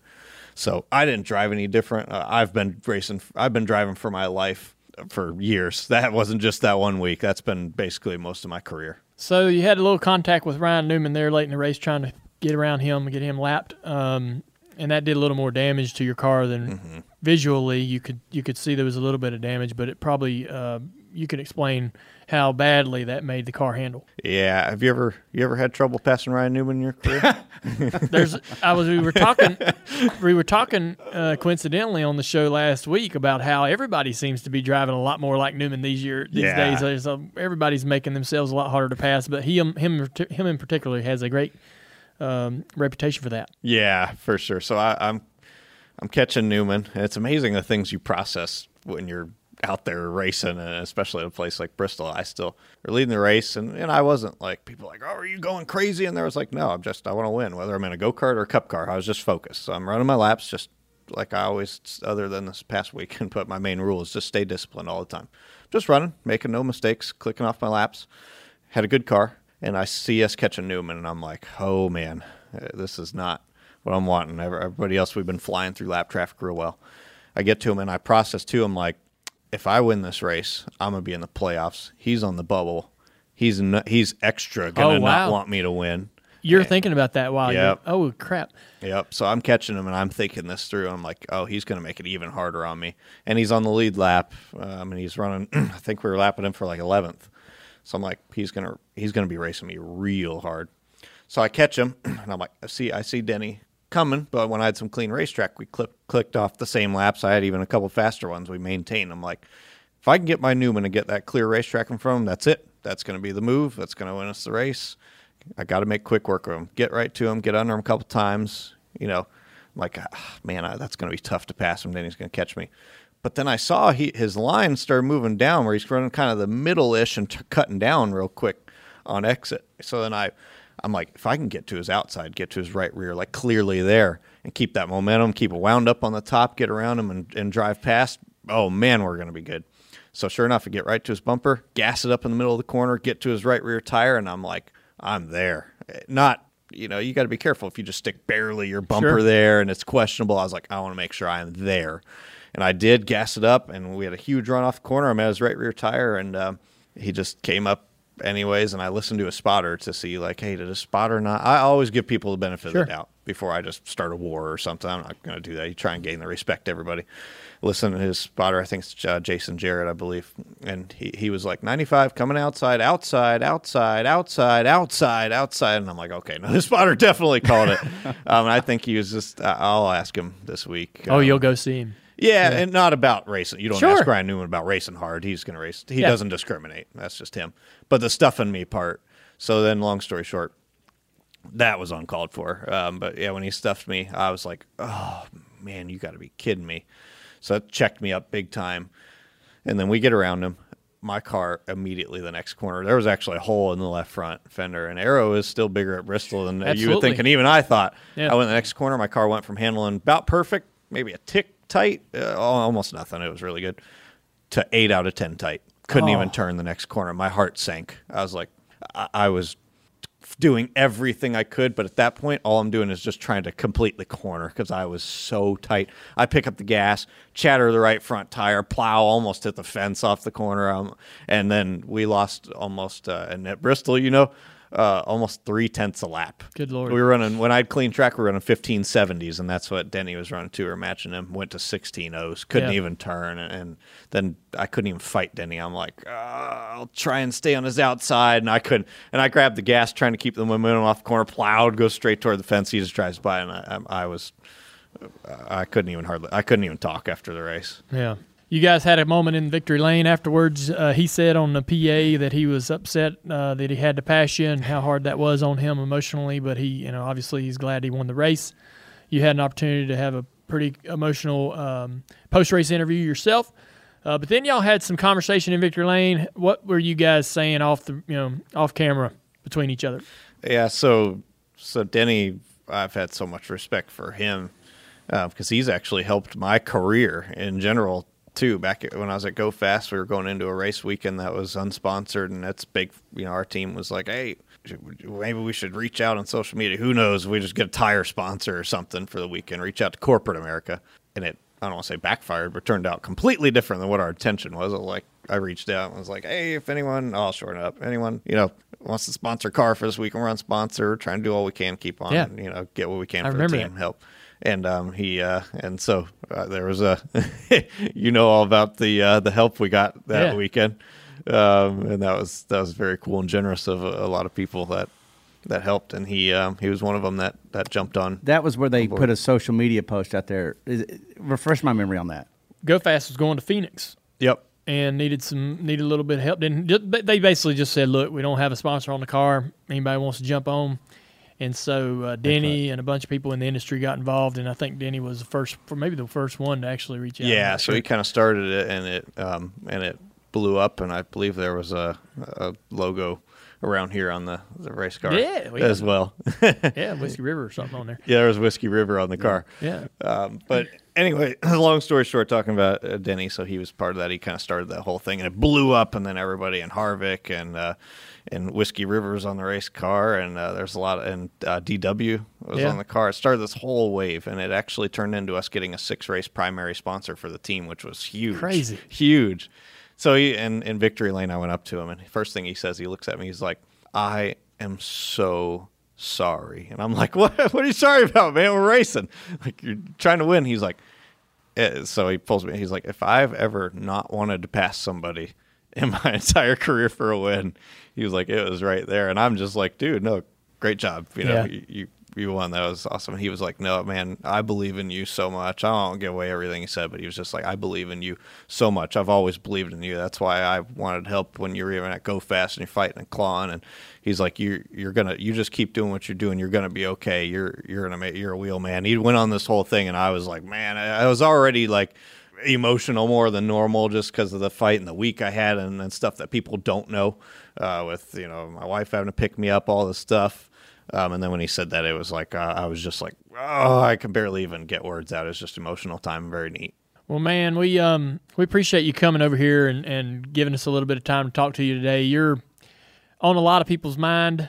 You, uh, I don't know if you know it, but there's just you know there's a lot of people that are pulling for you to figure out what you're going to be doing next year, regardless of what that is. Everybody's going to be in your corner, uh, celebrating uh, your success this year and whatever else is going on with you going forward.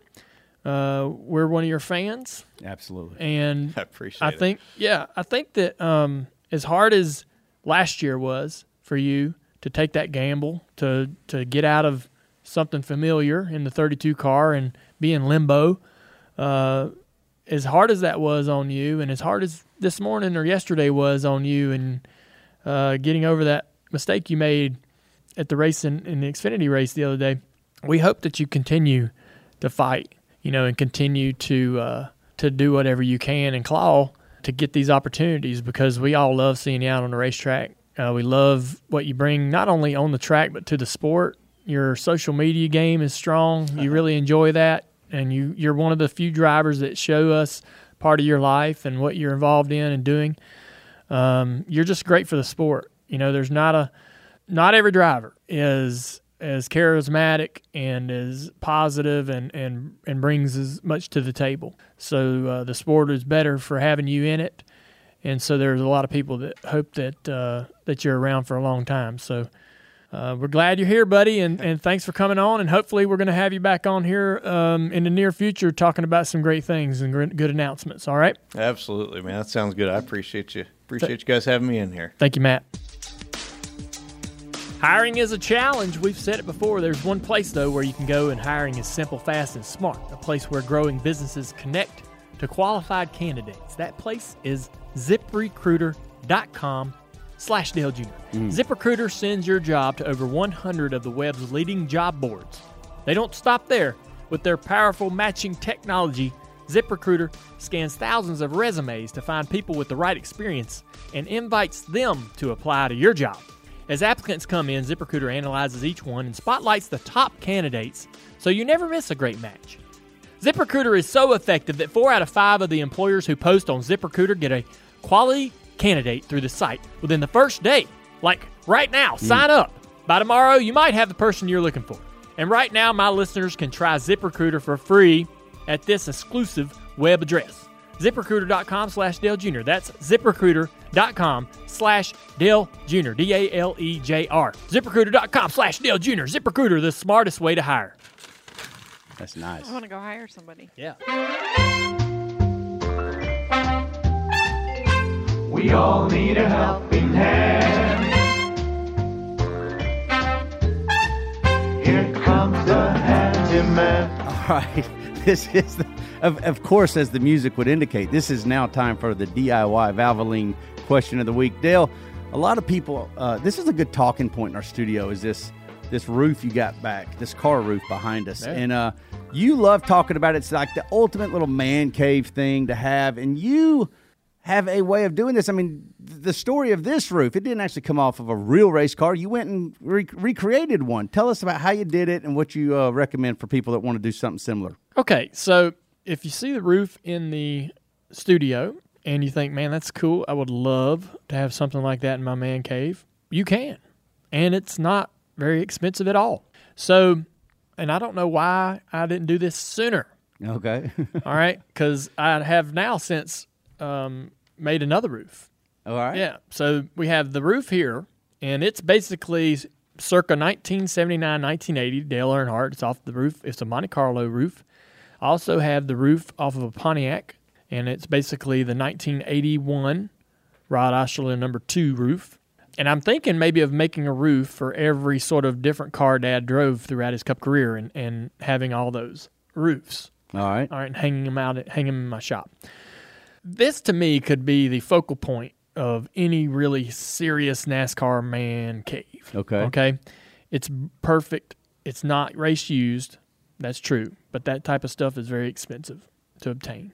But it's beautiful.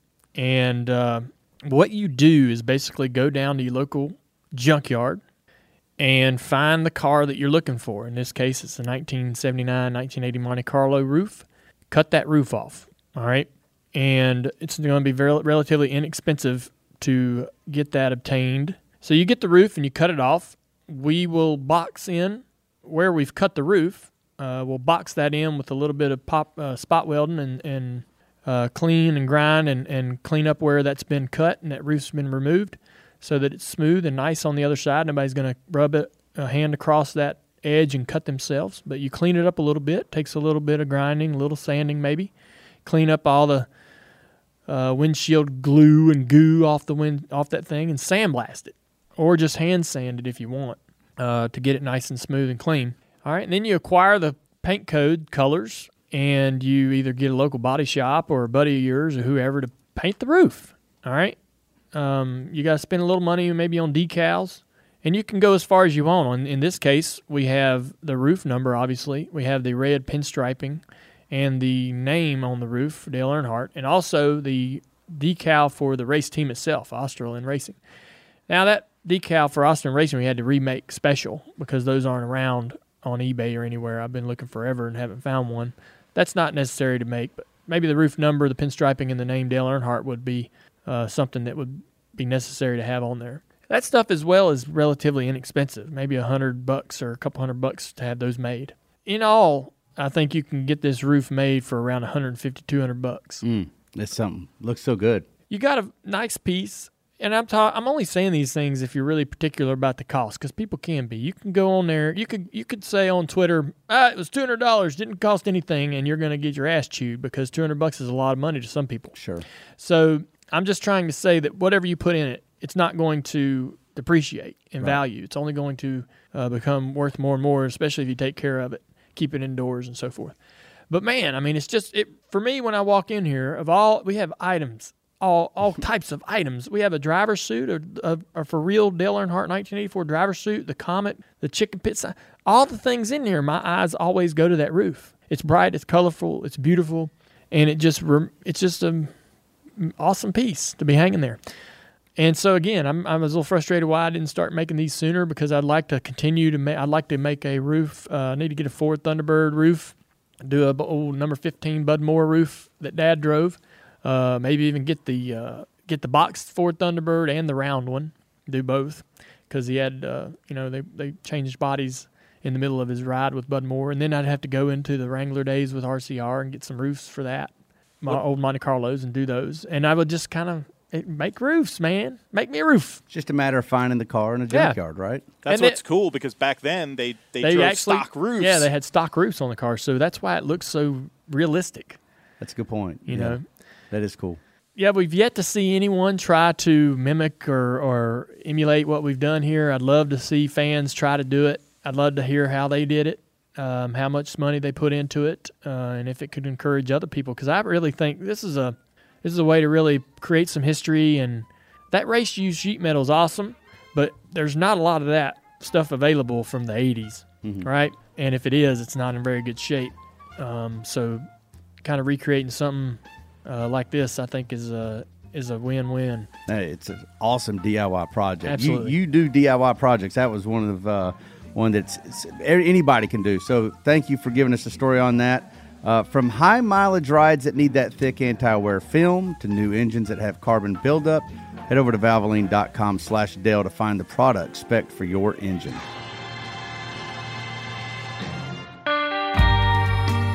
Hey everybody, it's Dale Jr. at the Dale Jr. Download. This is the Ask Junior portion of the show, sponsored by Nationwide. Appreciate everybody for tuning in on our YouTube channel. Make sure you tell your friends to subscribe to Dirty Mo Media's YouTube channel. Follow us on social media on Twitter and Instagram for all kinds of great content. Uh, Leah, you're going to hear her voice. That's our media Hello, my voice. expert. She's going to be ask. Uh, she's going to be repeating your questions that you guys are sending in to us, and you might also hear Mike Davis as well off camera.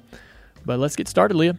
All right, first question comes from James Maples. Um, he wants to know how would you all feel about NASCAR adding an endurance race? 24 hours Indy road course sounds kind of interesting. Love it. You know what I think would be a great idea uh, for NASCAR to do is uh, for IMSA and NASCAR uh, to do together is for the 24 hours of Daytona, they should in, introduce and include a stock car class. And they should have one car from each organization. So you would have one car from Gibbs, one car from Hendrick, one car from Front Row, one car from, you know, each team to have a relatively reasonable field of anywhere from 8 to 12 vehicles uh, to compete in the stock car class. And uh, I mentioned this actually during the broadcast of the 24 hour, hours of Daytona on NBC this year. The only question we had really, I think, was whether the engines could be prepared to sustain 24 hours of uh, racing. And Doug Yates, who builds motors for a lot of the Fords in the uh, in the Cup Series, said, "Yeah, we could we could do it. We could we could do that. That'd be a lot of fun." I think it'd be great for the teams to challenge themselves. It'd be a new challenge for uh, organizations and teams to to to develop cars and, and equipment to withstand uh, the grueling uh, beating that a car is going to take through uh, throughout that race. You'd have to work out the uh, the headlights and all those things, and and there'd be some new technology that would have to be incorporated, and it might be relatively expensive to do that. But if there's a way to do it, that would be probably the the neatest way to introduce it. Uh, you wouldn't want a standalone own stock car only 24 hour race. If you had Joe Gibbs Racing and you got four cars out there, you're going to need 16 drivers, something like that, 12 drivers. And getting in and out of the car is going to be a real challenge. Trying to get the cars comfortable to where drivers can get in and out of the cars will be a real challenge for that many team. That'd be just way too expensive uh, per organization. So what I think is maybe one car from each organization included in what is already the Daytona 24-hour race, and uh, that way, you know, Gibbs could use three or four of their current drivers uh, for that one team, and uh, it might be a lot of fun just to see, you know, not I would be more interested really on how the cars held up and uh, and how well they, they, they withstood those those conditions. And maybe it's a one time thing. Maybe it's something that turns. I don't know how they could work it into our point system to where it counted some way toward maybe just the manufacturer's points. I'm not sure um, how they can make it worth the team's efforts. Uh, but that would be a cool way to do it. Matthew Cobb writes in. He wants to know, um, in honor of it being Throwback Weekend, what is a scheme a scheme that you feel like should have already been recognized but hasn't yet? You know, it's hard to remember all the ones that have been recognized in Darlington for our Throwback uh, Weekend there, and, and even before that in other races. Um, one of the ones that I see pop up from time to time that I, I actually wasn't a real big fan of back when it was around, but I have become interested, more interested in poss- possibly seeing this car out there is the Bell South car, uh, number 42.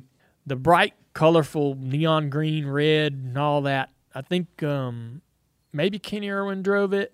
Joe Nemechek drove it, I believe. I'm not real sure exactly everyone that drove that car, but that would be a cool one to see for Kyle Larson. And every time we roll around toward throwback weekend or the months leading up when everybody's starting to announce their cars, as soon as Kyle Larson starts to tease his announcement of what car he's going to run, social media starts to pour in pictures of this Bell South number 42 car, hoping that this is the year that they're going to run that, that color scheme. So I would love to see it happen because obviously a lot of other people want to see it as well. That'd be one. Outside of that, I think it would be very cool for Austin Dillon and RCR to do the very first number three 1981 Wrangler paint scheme. And they would have to use that correct font that dad had on his car, which is a really wicked looking kind of early 80s theme, you know, style number three.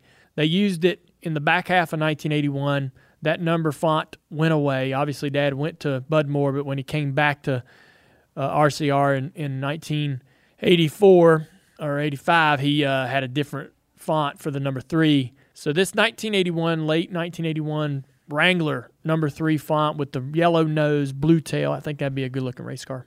Annie T wants to know Are there any throwback announcers you would like to call a race with?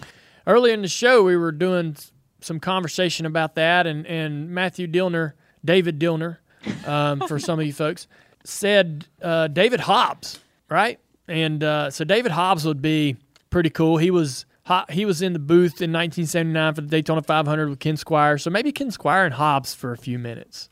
Maybe a, uh, maybe let Hobbs and Squier go for a couple segments, a couple, uh, you know, between a couple commercial breaks.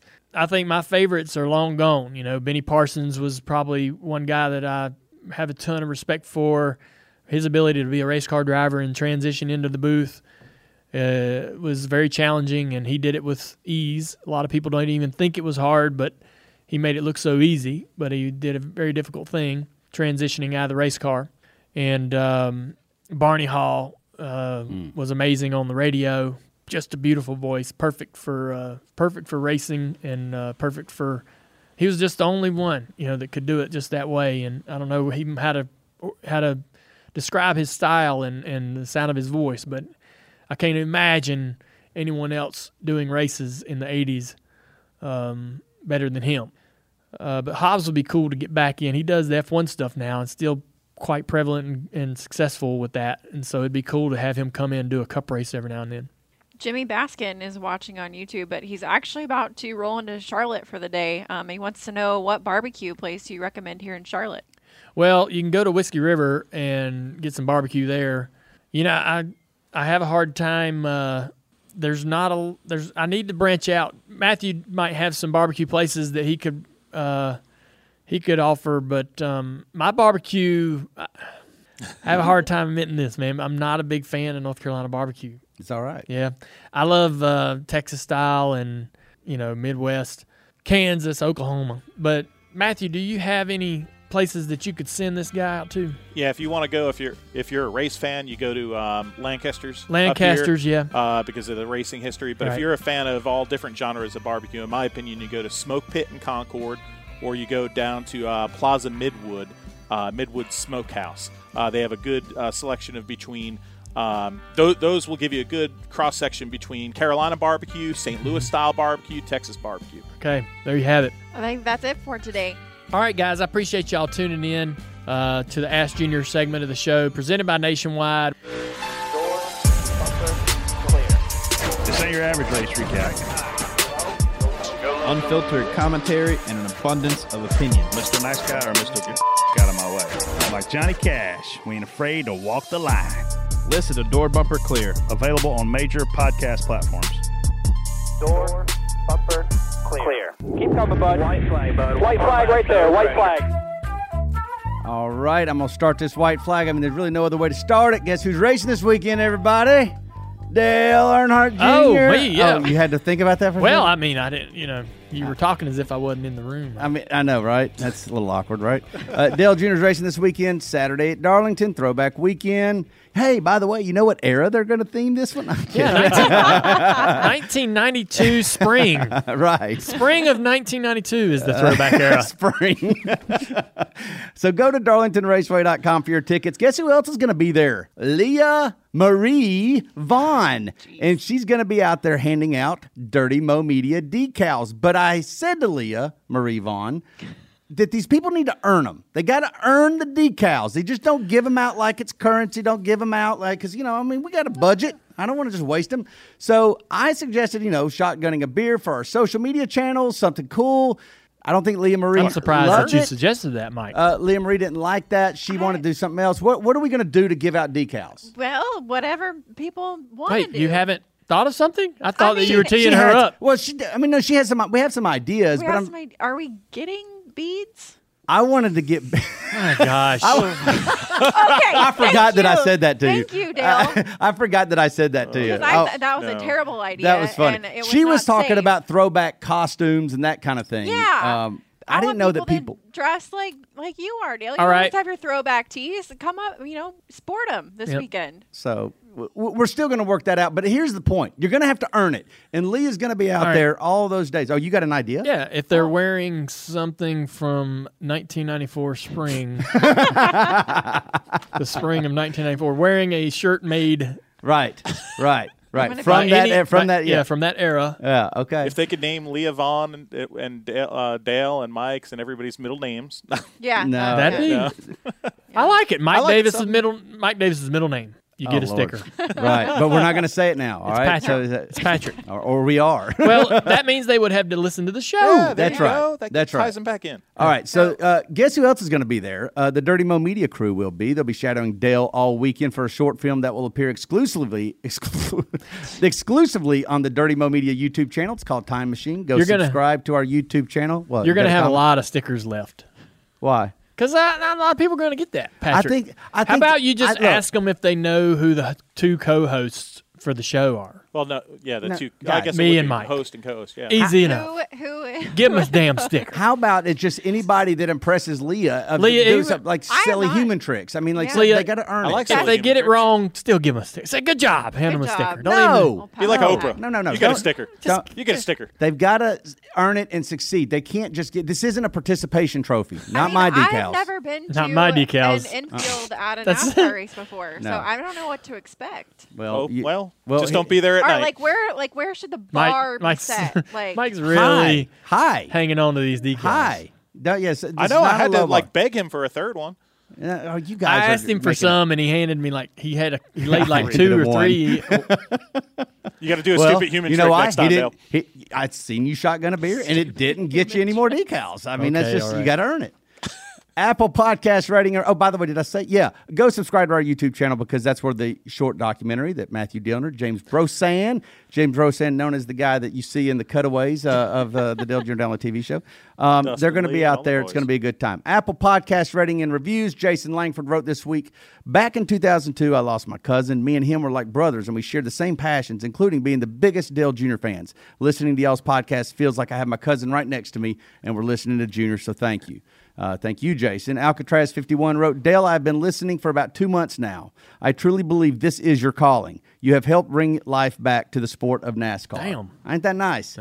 Pimp, Pimpin' Ain't Easy 3, he wrote. oh my, That's his name. I don't know. I just read the names. Hey, Dirty Mo crew. His podcast. This podcast reminds me why I fell in love with racing.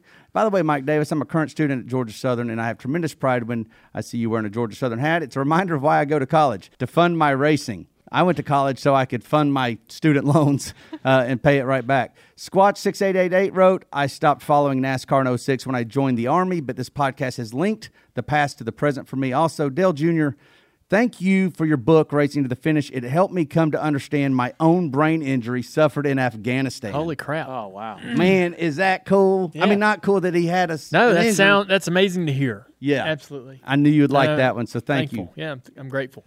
This uh, close up with some foundation news. You got your ride with Dale Jr. on Thursday. That'll be a lot of fun. And also, don't forget Socket to Childhood Cancer. Buying socks at socket to cc.com. All proceeds go directly to the Dale and Amy Earnhardt Fund at Nationwide Children's Hospital. And that's it. Let's hear some odd history. All right, we got some odd history here. We have two for you today. Why? Because it's Darlington weekend. Why not? Uh, the first Southern 500 was ran in 1950. That's NASCAR's second season. We've all heard about the 75 car field that took the green under the South Carolina sun and how Johnny Mantz took the win in a car owned by Bill France. But this was a tale very few know about, this particular one. Before the first Southern 500, the longest NASCAR race ever held was only 200 miles in length. Because this 500 mile contest was expected to last over six hours, drivers didn't know how to stay hydrated during such a long race. And according to Buck Baker, one unnamed driver brought a big jug of beer to drink while he raced. Baker later said, after the first few laps, that beer got to churning and the suds began to spill out of that car like a washing machine overflowing. Meanwhile, Baker brought a glass bottle of tomato juice along in his number 87 Oldsmobile. The glass shattered and spilled all over him when he crashed on lap 176. As Glass does. Unhurt, but covered in red liquid, the first person to Baker's car declared, This poor fella has done got his head cut off. that is some odd history for you. Well, who was the beer? dr- Who was the guy with the beer? I don't know, man. There's no, no account on who it is. Yeah. I think it was ba- Buck Baker. There's some incredible stories from those first few uh, Darlington races about tires and, and cars. All right, odd history story number two for you. Right. The 12th annual Southern 500 was run in 1961. Nelson Stacy won the event over Fireball Roberts. One year later, Darlington refused to call the next race the 13th annual. Why? Because of superstition. Of course. Instead of using the unlucky number 13, the race had the clever title of 12th Renewal of the Southern 500. The 12th Renewal. The following year, the 14th annual race was held and advertised as such. Back to normal. There you Oh go. my goodness. That's interesting. Yeah. So, yeah, Thank you, NASCAR man, for teaming race us up, car man. That's so drivers and cool. NAS- yeah, motorsports, race car drivers, even the industry folks are superstitious. NASCAR man, find out who was the guy with the beer in the Yeah. car. I'm my theory is it was Buck Baker saying, "I heard there was Yeah. a guy with beer in their car." All right, man. Great show, guys. Good. It was real good. Yeah. you sound like you really enjoyed it. Well, no, I was. I, I sound like uh, I, somebody doesn't want to interfere with your read. Well, it says right here, react on what you liked about it, please. I liked all of it. Are you kidding, Matt DiBenedetto? I liked Steve. How about that one? How about that one question you, uh, Mike, Matt answered to you? One, your, your, I couldn't believe you it. You had a great, you I know. great question. I know. Frankly, I want to play it back. Yeah, Yeah. Do you? Just yeah. I mean, In fact, in fact, could you even No, recap what he I said? Think, I think you should just. Where'd you get? Just, where'd you get the idea to ask such a question? Where all my great ideas come from, Dale? He was sitting on the toilet. Okay. Don't hit the stop button. Don't hit it. Don't move on to the next show just yet. Stick with us for just another second while we talk about Pristine Auction. Pristine is an online sports memorabilia website where you can bid and win some amazing, authentic items. They have all different auctions. Mm-hmm. Is That's that right. even a proper sentence? It is actually. Ones that last for days, and then they have these daily ones. And yes, the rapid fire 10 minute auctions. That's right. That's right. This week we found a pair of Eric. Who is that? Eric Esch. Esh? Oh, Uh-huh. I didn't even know that was Here his last go. name. Yeah, me neither. I thought Eric his mom Esch. called him Butterbean. Man. Signed USA boxing trunks. That's Butterbean. Butterbean. He the died. famous boxer. What? Did he, did he die? I think Butterbean's dead. No. Somebody look it up. I'm Googling. Right. That's a terrible thing to Yeah, assume. don't announce that Butterbean died if you don't know. no kidding. It's Butterbean. It didn't happen yesterday, guys. Buddy Baker sang about him. I know, but isn't it is it eti- proper etiquette and, and, and nice to say that somebody died if you're really not sure? The value of these trunks you just better went be up. sure. He is not dead. He's not dead, Not Mike. dead, Mike. Gosh, that's rude. Old Butterbean is alive and well. Holy eating crap, butter beans and listening to this podcast. pounds. I'm so happy. That guy He's is- still with us. That guy had a bigger head than me. He's still with us. These are some giant shorts, okay? How, they are uh, they're signed and only on Pristine for twenty dollars. Go to pristineauction.com now. It's free to register, free to bid, and of course you only pay for the items you win. Remember, with Pristine, the authenticity is guaranteed. That's Pristine Auction spelled P R I S T I N E auction.com. Come on, Junior Nation. Don't forget when you register, please select Dale Jr. Download Podcast from the drop down menu in the How Did You Hear About Us section. That's really important. It lets them know that we're the ones that sent you there. I think I got it confused with Bam Bam Bigelow. Oh my gosh, man. Now you're saying Now- Bam Bam don't- Bigelow's? you're digging a hole, Just- man. no, What if no, Bam Bam's still alive? Everybody's alive. Could you could you search Bam Bam Bigelow, please? I, think I haven't that- heard that in I think that he's only trying to couple this with someone that he knows is dead. Bam Bam Bigelow is dead. Hey, Mike finally got one right. Don't cheer. For okay. Everybody's so cheering. Bam Bam was 6'4 and 390 pounds, and Butterbean was 5'11 and 425 pounds. I can see how you get them confused, Mike. Big Just- boys. yeah. There's big, big bald boys. I think Mike is just backtracking here, trying to save face. So he thought of who, someone who's dead. I think Bam Bam died recently. Abraham Lincoln. Uh, 2007. I need a rather large he fellow have a- that was in the wrestling or boxing business that's dead that I can come, that I can say, oh, my bad, got him mixed up. He has a head tattoo. Who? Um, Bam Bam. She's, Well, had. She's going down the Bam Bam rabbit hole. So she's gonna be watching YouTube Right. Bam she, Bam. she'll be YouTube watching like yeah, Bam Bam, and then it'll be, she'll be like, "Wow, Randy Macho Man Savage." This is is going. too." You know where this is going to end? Her rabbit hole, Flintstone, Flintstone Flintstone- videos. Yeah. Oh, that's Remember Bam right. Bam? Yeah, yeah. Bam. Yeah. Oh. and all of a sudden, our social media feed is the Flintstones and wrestling. Yeah. I mean, Oh my goodness. so I feel like people would enjoy that. All right. What do we do? What's next? You say goodbye. Yeah, that's it. Oh well, goodbye, people. We'll see you. Hope you enjoyed the show. Matt was great. Thanks for Steve Letarte for finally watching Days of Thunder. Can't wait for next week. Can we even announce our guest right now? Sure. Who is it? Hey, do we want to announce it to Dale first? Yes. well, we've been should. talking guests so Okay, much here he lately. used I'm to live kinda on your property. Brad Keselowski is our guest. Mm. I knew he was coming up soon. Brad Keselowski, the man's got opinions. Let's ask him some philosophical questions. Yes, please. Let's do it. This bit of badassery was made by Dirty Mo Media. Dirty Mo.